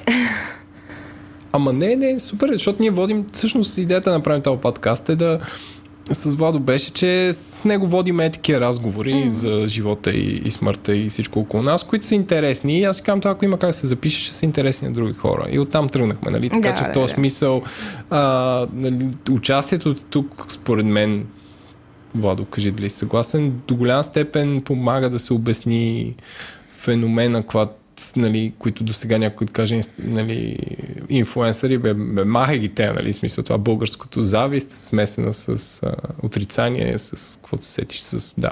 Не, то Така така, или иначе. А, каквото и да правиш, в крайна сметка има някаква доза хейт. Просто а, това инфлуенсърството успя да на много нива да подразни много хора, защото в крайна сметка е такъв тип а, а, реално ти успяваш да как се оказа, да изплющиш целия си живот онлайн и ако няма нещо, което да подразни някого, би било странно. А, добре, ам, гледали този филм? Те са два всъщност, но аз гледах това в Netflix за така наречения Fire Festival, mm-hmm. който се прави на, на някъде си, там на Карибите, където едни хора направиха един голям скам. Да. И организираха едно събитие не без помощта на инфуенсъри и агенции, които ги наема, да похвалят фестивал. В крайна сметка то не се случи. А, и нали, какво мислиш за как лошото влияние на нали, супермодели в този случай или някакви инфуенсъри, които а, подкрепят някакви каузи, които са съмнителни. А и, и ти лично имаш ли, имаш ли си, а, как да кажа, правила за това какво би подкрепила и какво mm-hmm. не. Нали? Примерно цигари, е било то електронни или не. В смисъл, къде, къде слагаш границата на някаква колаборация с марки? Да. Като цяло случая с Fire Festival беше... Аз го следих доста и докато се случваше целият фарс, но така ли иначе този филма в Netflix, който ти си гледал, е а, внесе доста яснота защо нещата крахнаха по този начин.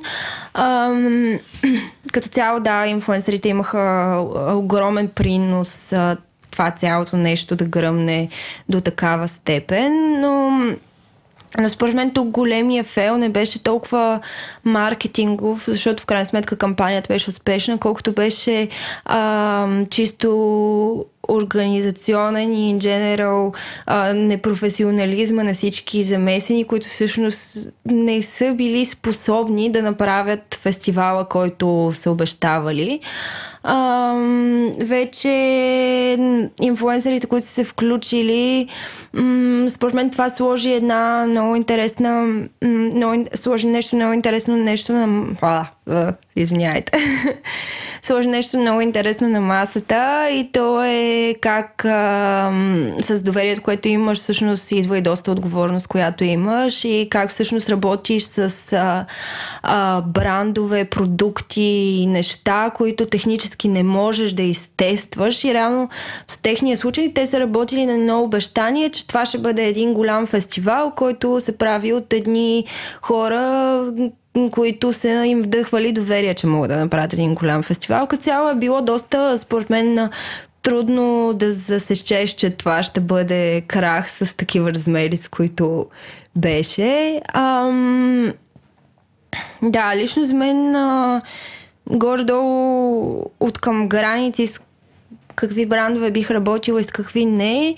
А, реално наистина се опитвам да работя само единствено с брандове, които имат някаква история, тракшън и въобще имат а, продукт, който бих могла да изпробвам преди в крайна сметка да кажа каквото и да било за него, било то добро или лошо.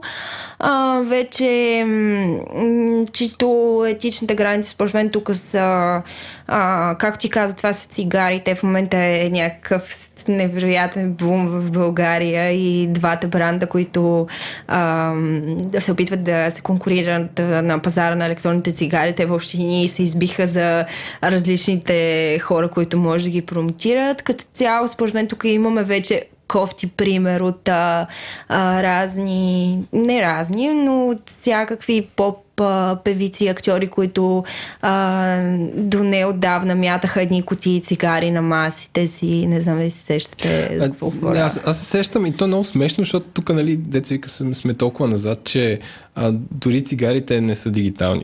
Да. Защото и... там Гери Никол, не знам си какво, всички бяха някакви там Фалкан, Малкан, някакви, които са...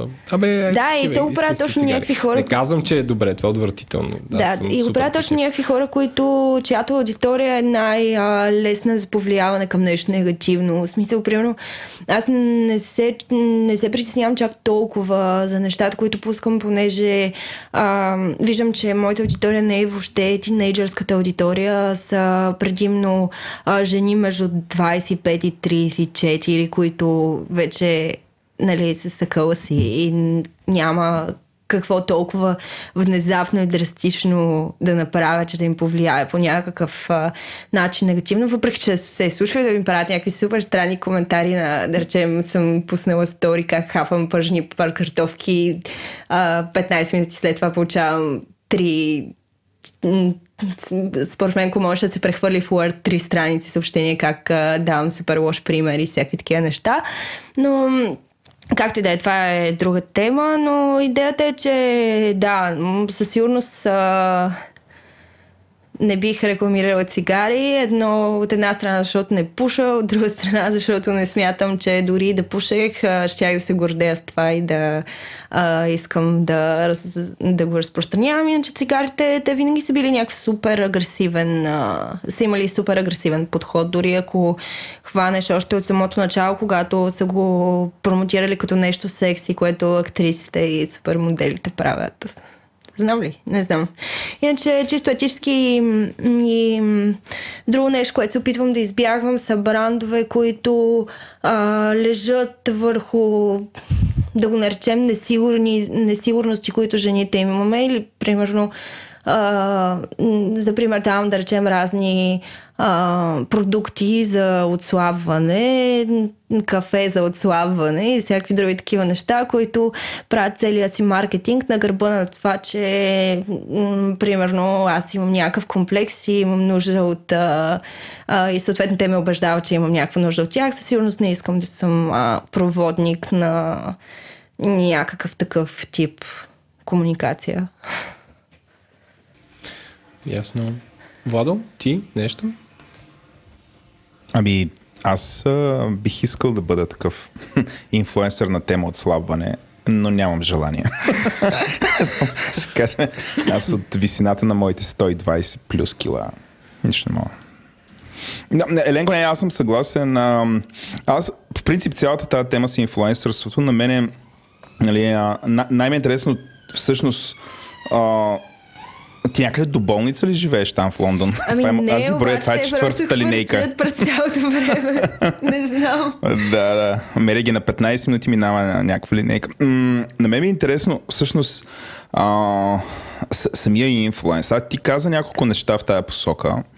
М- ти каза, че има engagement, т.е. ангажираността трябва да се мери. Каза mm-hmm. един тул. А, а, също така каза, че е много важно всъщност каква ти е нали, аудиторията, mm-hmm. която събираш, която ти един вид може да го видиш през, а, а, нали, през определени инструменти, които социалните, социалните мрежи ти дават. Има ли някакъв друг компонент, който е важен, а, за да можем м, всъщност после... Защото сега аз тук пак стигам до твоята първоначална мотивация да правиш цялото нещо. Защото ние с Еленко, като почнахме, нашата мотивация беше това да бъде хоби и просто той го каза преди малко, понеже като се видим ни е приятно да си говорим и а, да се записваме и да го споделяме това с други хора. Така почнахме. Сега то малко е поизкривено това нещо. Не, че е изкривено, промени се. А, всъщност, нали, да започнем от там. Ти а, виждам, че доста професионално подхождаш. Тоест имаш нещо, имаш етичен код, какво би а, рекламирала.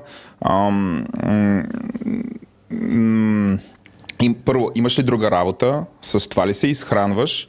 А, и всъщност това ли е било първоначалното ти намерение? Или това ти е просто хоби и го правиш just for fun и ти е фокус съдържанието, което създаваш, т.е. тая мотивация, за да, за да знам от тук на къде да нали, някакси да насоча разговора. Да, в моят случай а, е, аз го третирам като хоби, като тук вероятно ще ме нападат много инфуенсъри, които се опитват да наложат мнението, че това е професия, в което много хора се съмняват, но а, мога да се съглася, че наистина ако си напълно отдаден да развиваш този канал, то може да бъде занимание, което ти отнема 8 часа на ден.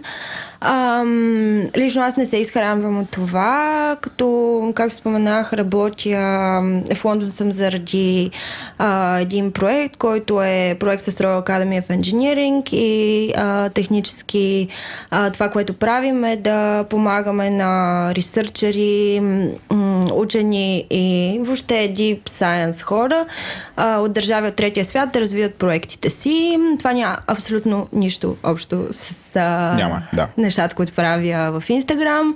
Според мен а, това, което е предпоставка въобще да развиваш някакъв канал и това нещо, заради което аз а, започнах да го правя, е м- м- винаги, понеже преди работех по... А, преди да реша, че няма как да се изхранвам с журналистика в България, работех а, в различни списания, редакции и други такива неща. И аз винаги съм била този човек, който има склонност да споделя малко в повече а, така нали, че, нали.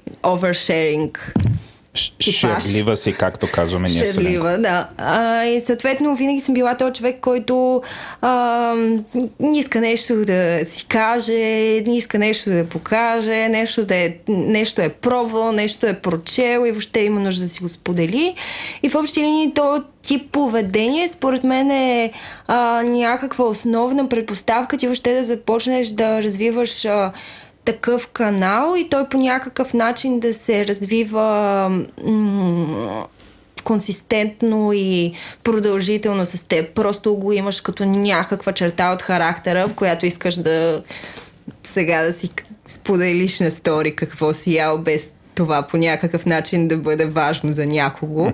И тук виж се намират някакви хора, които пък а, го намират за забавно най-малкото или занимателно или нещо друго.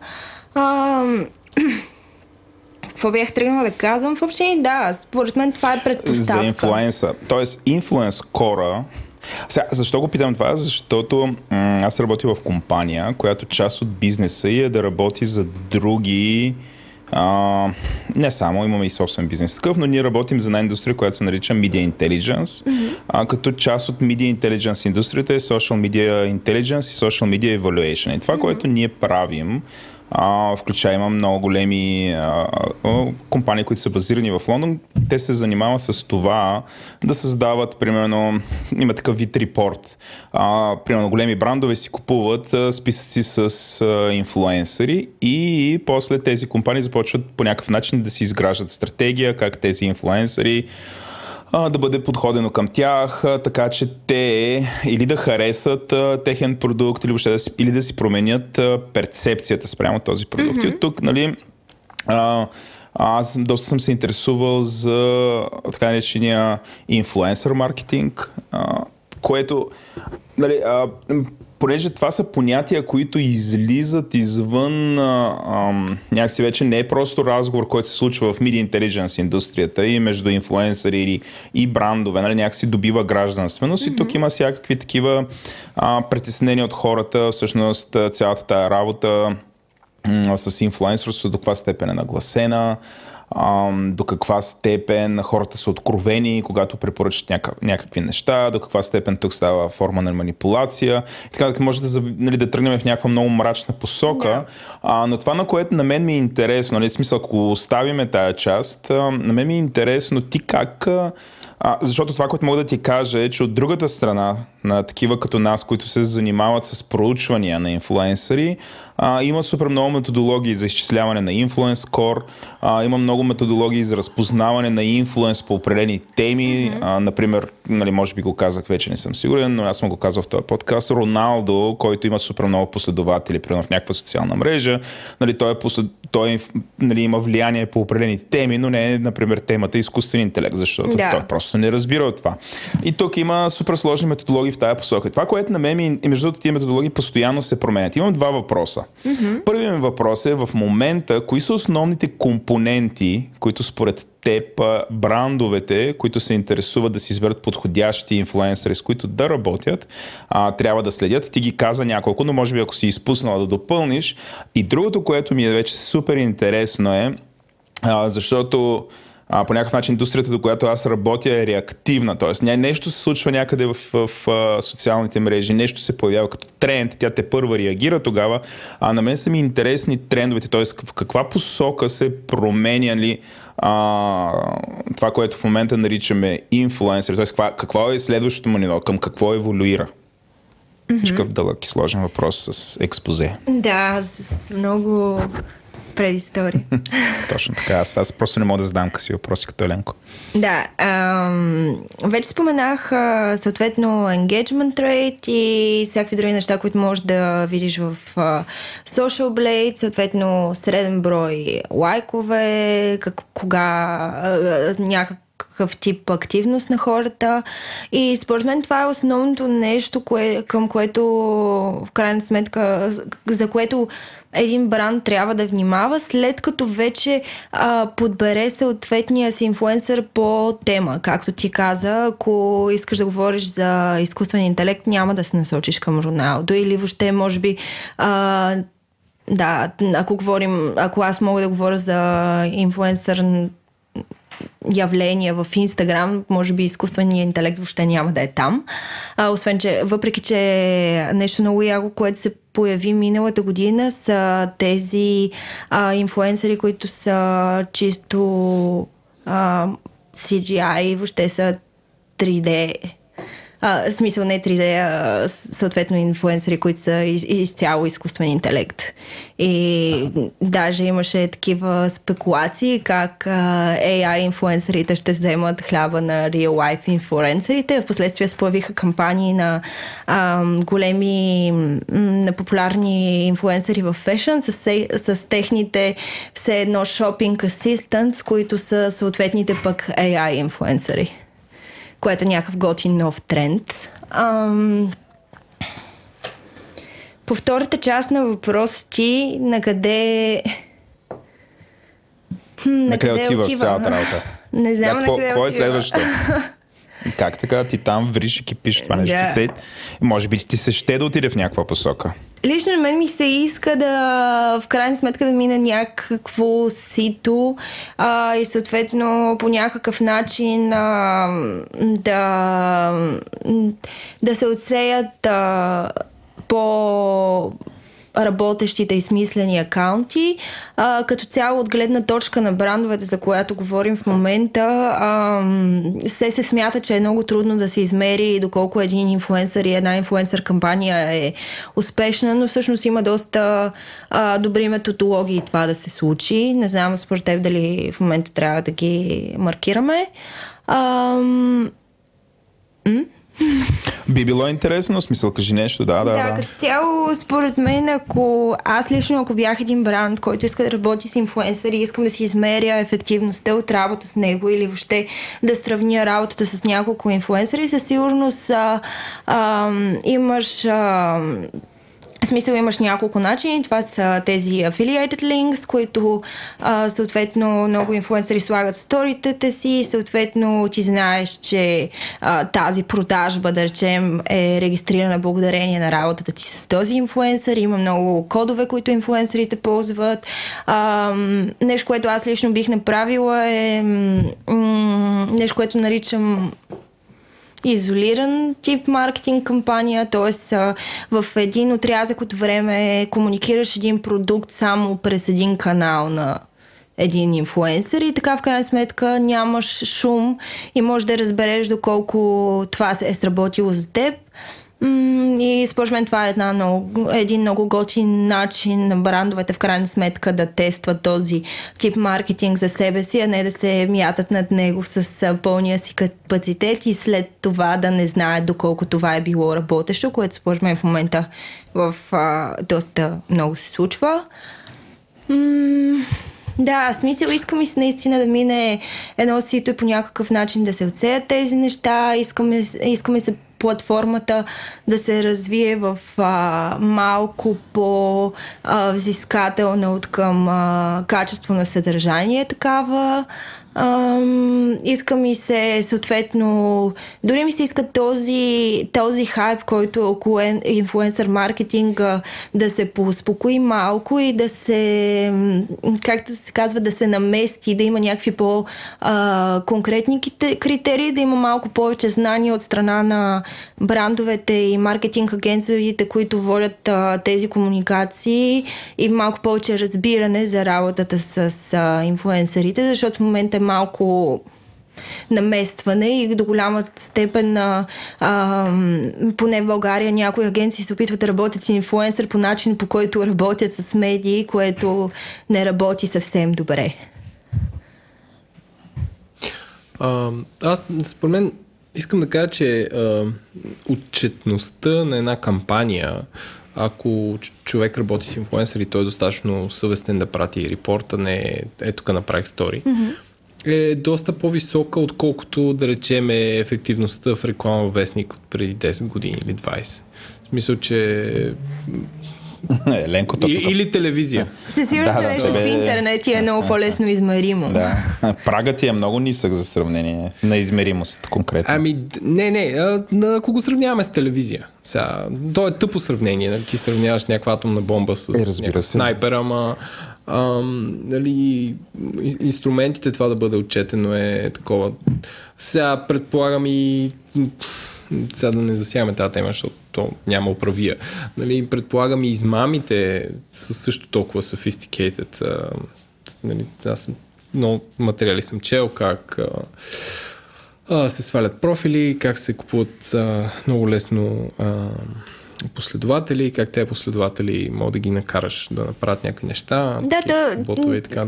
Според мен тук идват точно всичките тези неща, които споменаш, за които си чел и а, които са кофти тренд в а, съответната, съответно в Инстаграм, могат да бъдат а, елиминирани и да се спре а, това разни хора да смятат, че това е работещо, точно когато клиентите и маркетинг агенциите и брандовете се образуват малко повече и могат да детектват, когато нещо такова се е случило в някой профил или въобще някой по някакъв начин а, а, прави някакъв тип спекулации. Идеята е, че Добре. в момента, в който те започнат да, да го виждат и да речем да отказват да работят с а, човек, който а, в някакъв момент си е купил а, 10 000 фора, някакси в последствие хората ще спрат да, ще спрат да смятат, че е нужно да го правят. Някакси. А тайна ли е колко струват 10 000 фолуара? Ами аз не знам, но а, това, което е много популярно в момента е дори предлага от разни български компании е те да ти, а, смисъл и дори на мен си ми предлагали без да са ми казвали това колко би струвало. Не знам, някакъв много шеди разговор е тип тези а, вирусите, които ти пращат на имейла, но ти казват примерно или руски а, разни акаунти, ти пращат а, а, нали, едва ли не да им дадеш достъп до акаунта си, за да го развиват. Uh-huh, и подразвиват, разбирайте, примерно да ти пуснат бот, който фолва и амфолва по хиляда човека на ден и тук виж някой от хилядата човека, които а, ти си последвал този ден, си каже, а, интересен профил, ще го последвам обратно. И на другия ден те ги анфолват тези хиляда човека, но се предполагаемо има някакъв процент, а, които се закачат от тях и съответно правят някакъв ръст, което в крайна сметка в лонг рън е доста безсмислено. Защото намалява енгейджмента, да, т.е. тия хора просто са някакви така. бройки. От една страна намалява енгейджмента, от друга страна чупи а, а, чупи процентно съотношение, да речем, между държави, защото ти е накачил а, а, 30% индийци в профила и нали, какво да правиш с тях точно. И така. Какво? Но има супер много идеи. хора, да, има супер много хора, които а, нали, се привличат от идеята да бъдат инфуенсери и се лъжат по всякакви такива схеми и дават пари на вятъра за глупости. Еленко? Ами, моите скромни въпроси изчерпаха Владо. Аз, съм, аз се чувствам, как ска, просветлен. О, аз имам последния въпрос към Биляна. А, сега ти отворих профила пак. Mm-hmm. И гледам си... Психолога. Не, не, не, не. Ам, Сега ще съм това. длъжна и аз да си отворя профил, но не мога да си намеря телефон. Айде, аз си Няма отворя. нужда, ти го Аз знаеш отворя- наизуст. Ей, това, отворя моя профил. Елен, твое, твое е като снимки от блога ти, ама от 2002. И, а, които са забавни, аз много харесвам снимките на Еленко, но тук не сме се събрали да говорим за Еленко, той много се притеснява. Разрушени сгради. А, да, и такива мизерия, обича да Може да, снима се, кофи. може да се профилираш. Никога не е късно. А, ти, той се беше профилирал. Примерно ти кажа, че имаш някакъв афинитет към second hand. Еленко едно време снимаше някакви неща, които хората бяха изхвърлили и ровише в кофите. Дори от време време събираше неща от там. Еленко лъжа ли? Не бе, вярно е. Така. А, т.е. ти си някакъв такъв... А, а, е, а, Еленко, как се казваш една дума, дето някакви неща, които са ефтини, биват направени лукс? Ти ми, ми обясни наскоро. Дже, джери, мен... Не. М- Джентрификация ли Джен- бе? Да. Ама то не Това се не е hand е джен- Не, не, бавам не е се. Естествено, че спокойно, това е шега, Добре, при добре, която нейният second hand е твое джентрифицирано, твоето джентрифицирано ровене в кофите, защото ти си олдскул инфлуенсър, но сега като ти отворя профила и виждам, че на почти всяка снимка си с някакво уникално, с някакви уникални, различни дрехи. Не, не уникални, различни са, извинявай за право. А, може би са и уникални, не знам, но Абе, къде ги държиш тия дрехи, бе, човек? В смисъл, някой ти ги дава ли? Нямам идея. Не, Не, знам, може би ако е вляза във вас, какво е? Там е някакъв склад ли живееш? Това е супер ли е? защото аз даже нямам добре. толкова много дрехи. А, просто като си взема нещо, обикновено е нещо, което ако съм снимала преди, ако тръгнеш достатъчно надолу в профила ми, може би ще видиш а, а, от последния пост тази рокля преди 3 години отново снимана. Идеята е, че просто така ги въртя, ги комбинирам, че направи впечатление да съм с едни и същи дрехи нон-стоп а, и съответно а, да, опитвам се да, да не трупам и съответно понякога ги дарявам, продавам и въобще има някакъв път на тези дрехи извън моя инстаграм. Добре, аз тук натиснах едно костюми. Да, това, И- е, а. това са фестивалните костюми, за които ти говоря. А, окей. А, Добре. и това е нещо, което наистина супер много се кефя да намирам а, такива неща и съм си намерила тук няколко независими лондонски дизайнери, колко а, високопарно звучи, но така или иначе някакви готини хора, които шият а, фестивални дрехи тук. А, все още не е много популярно това нещо в България. А, да, и като цяло тези... Тоест, това са дрехи специално за фестивали, Да, които ти не ги държиш после или те, да знам, off ли ги носиш, защото това не е за дейли употреба. Да, със сигурност да, не са за дейли употреба. Моят приятел понякога се шегува, че скоро нямам да имам такива София френдли дрехи, с които мога просто да изляза.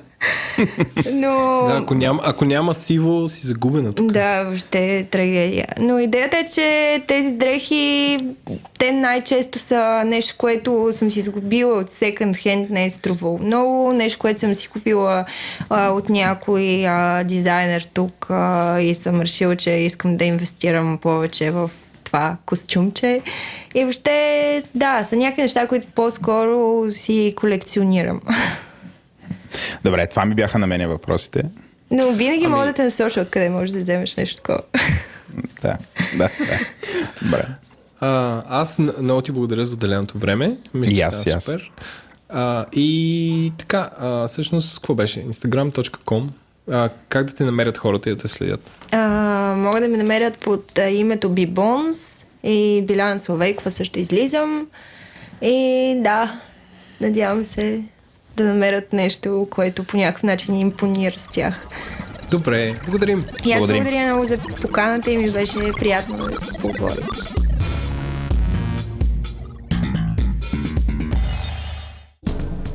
Това е края на втори епизод от трети сезон. Мисля, че се получи доста разнообразно. Има цели три дами. Цели три дами. За тия, които броят, в този епизод има повече дами, отколкото джентлмени. Ако искате да ни пратите някаква обратна връзка, най-добрият начин е да се запишете на един файл, просто вземете си телефона, пуснете си voice recording програмата и се запишете. И после файла ни го предете на voicemail at говори-интернет.com Повтарям, voicemail at говори-интернет.com а, Ние ще го чуем и има много голям шанс да пуснем тази обратна връзка директно в а, подкаста в следващия епизод. Също така, освен обратна връзка, може да ни пратите някакви въпроси, на които ние с Еленко в реално време ще отговорим. А ако не ви се пише, или т.е. ако не ви се записва звук, пишете ни по традиционната почта, която в нашия случай е info говори-интернет.com. Ние обичаме да ги четем тези писма, независимо колко сте а, строги, но справедливи с нас. А, ние ги четем винаги и рано или късно отговаряме, така че пишете ни. Много сме ви благодарни за това. Ако не ви се пише писмо, идете в Twitter и не нахранете там.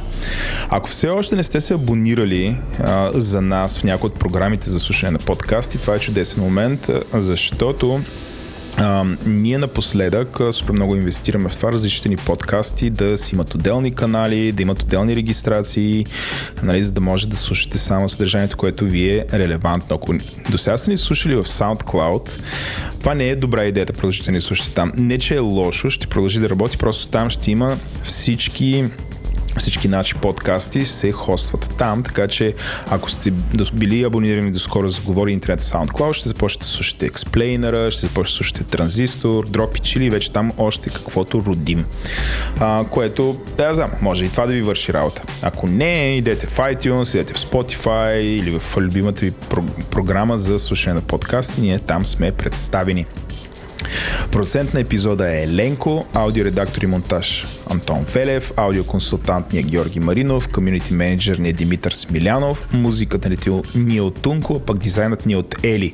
Искаме да благодарим на генералния ни спонсор SBTech, партньора за живите записи Receipt патроните и ментори SiteGround и Oracle, както и нашите 100 плюс патрона, физическите лица, от хора, които отделят от трудно заработените си пари, даряват за това подкастите в България да стават все по-добри и по-добри.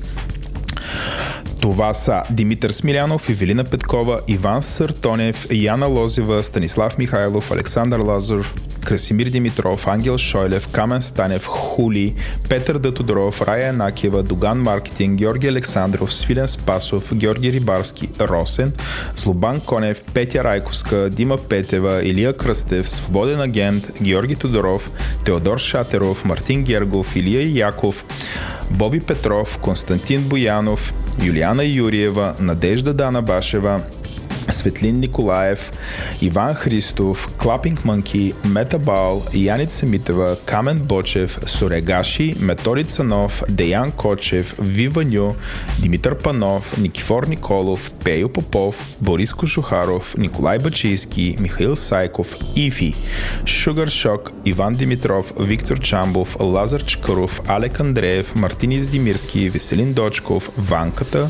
Ичо, Грайндър Алекс, Яна Петрова, Светослава Карадиева, Тере Урко, Лъчезар Милев, Владимир Драгоев, Юнус Юнус, Павел Валев, Теодор Илиев, Радина Ненова, Ива М, Станислав Стоянов, Лъчезар Милев, Десислав Стоянов, Кремена Юрданова, Никола Кирев, Димитър, Алан Тюфикчи, Георги Феликсов, Димитър Я, Янков, Хахо Хахов, Георги Митрев, Тияна Койне, Добри Зимов, Калин Стоилов, Адриана Баева, Румен Манев, Живко Георгиев, Георги Доганов, Руслав Цветанов, Иван Гинев, Михаил Михайлов, Истинската Емка, Деница Грозева, Мартин Милен Георгиев, Никола Йорданов, Боряна, Ася Чамбазова, Зорница Калчева, Silence Museum, VP, господин Николай, Иван Божилов, Иван Желясков, Любомир Димов, Рада Бонева, Тодор Димов, Стоян Стоянов, Деница Симеонова, Костадин Ганчев, Чавдар Тимов, Александър Маринов, Иво Мирчев, Александър Иванов, Габриела Танева,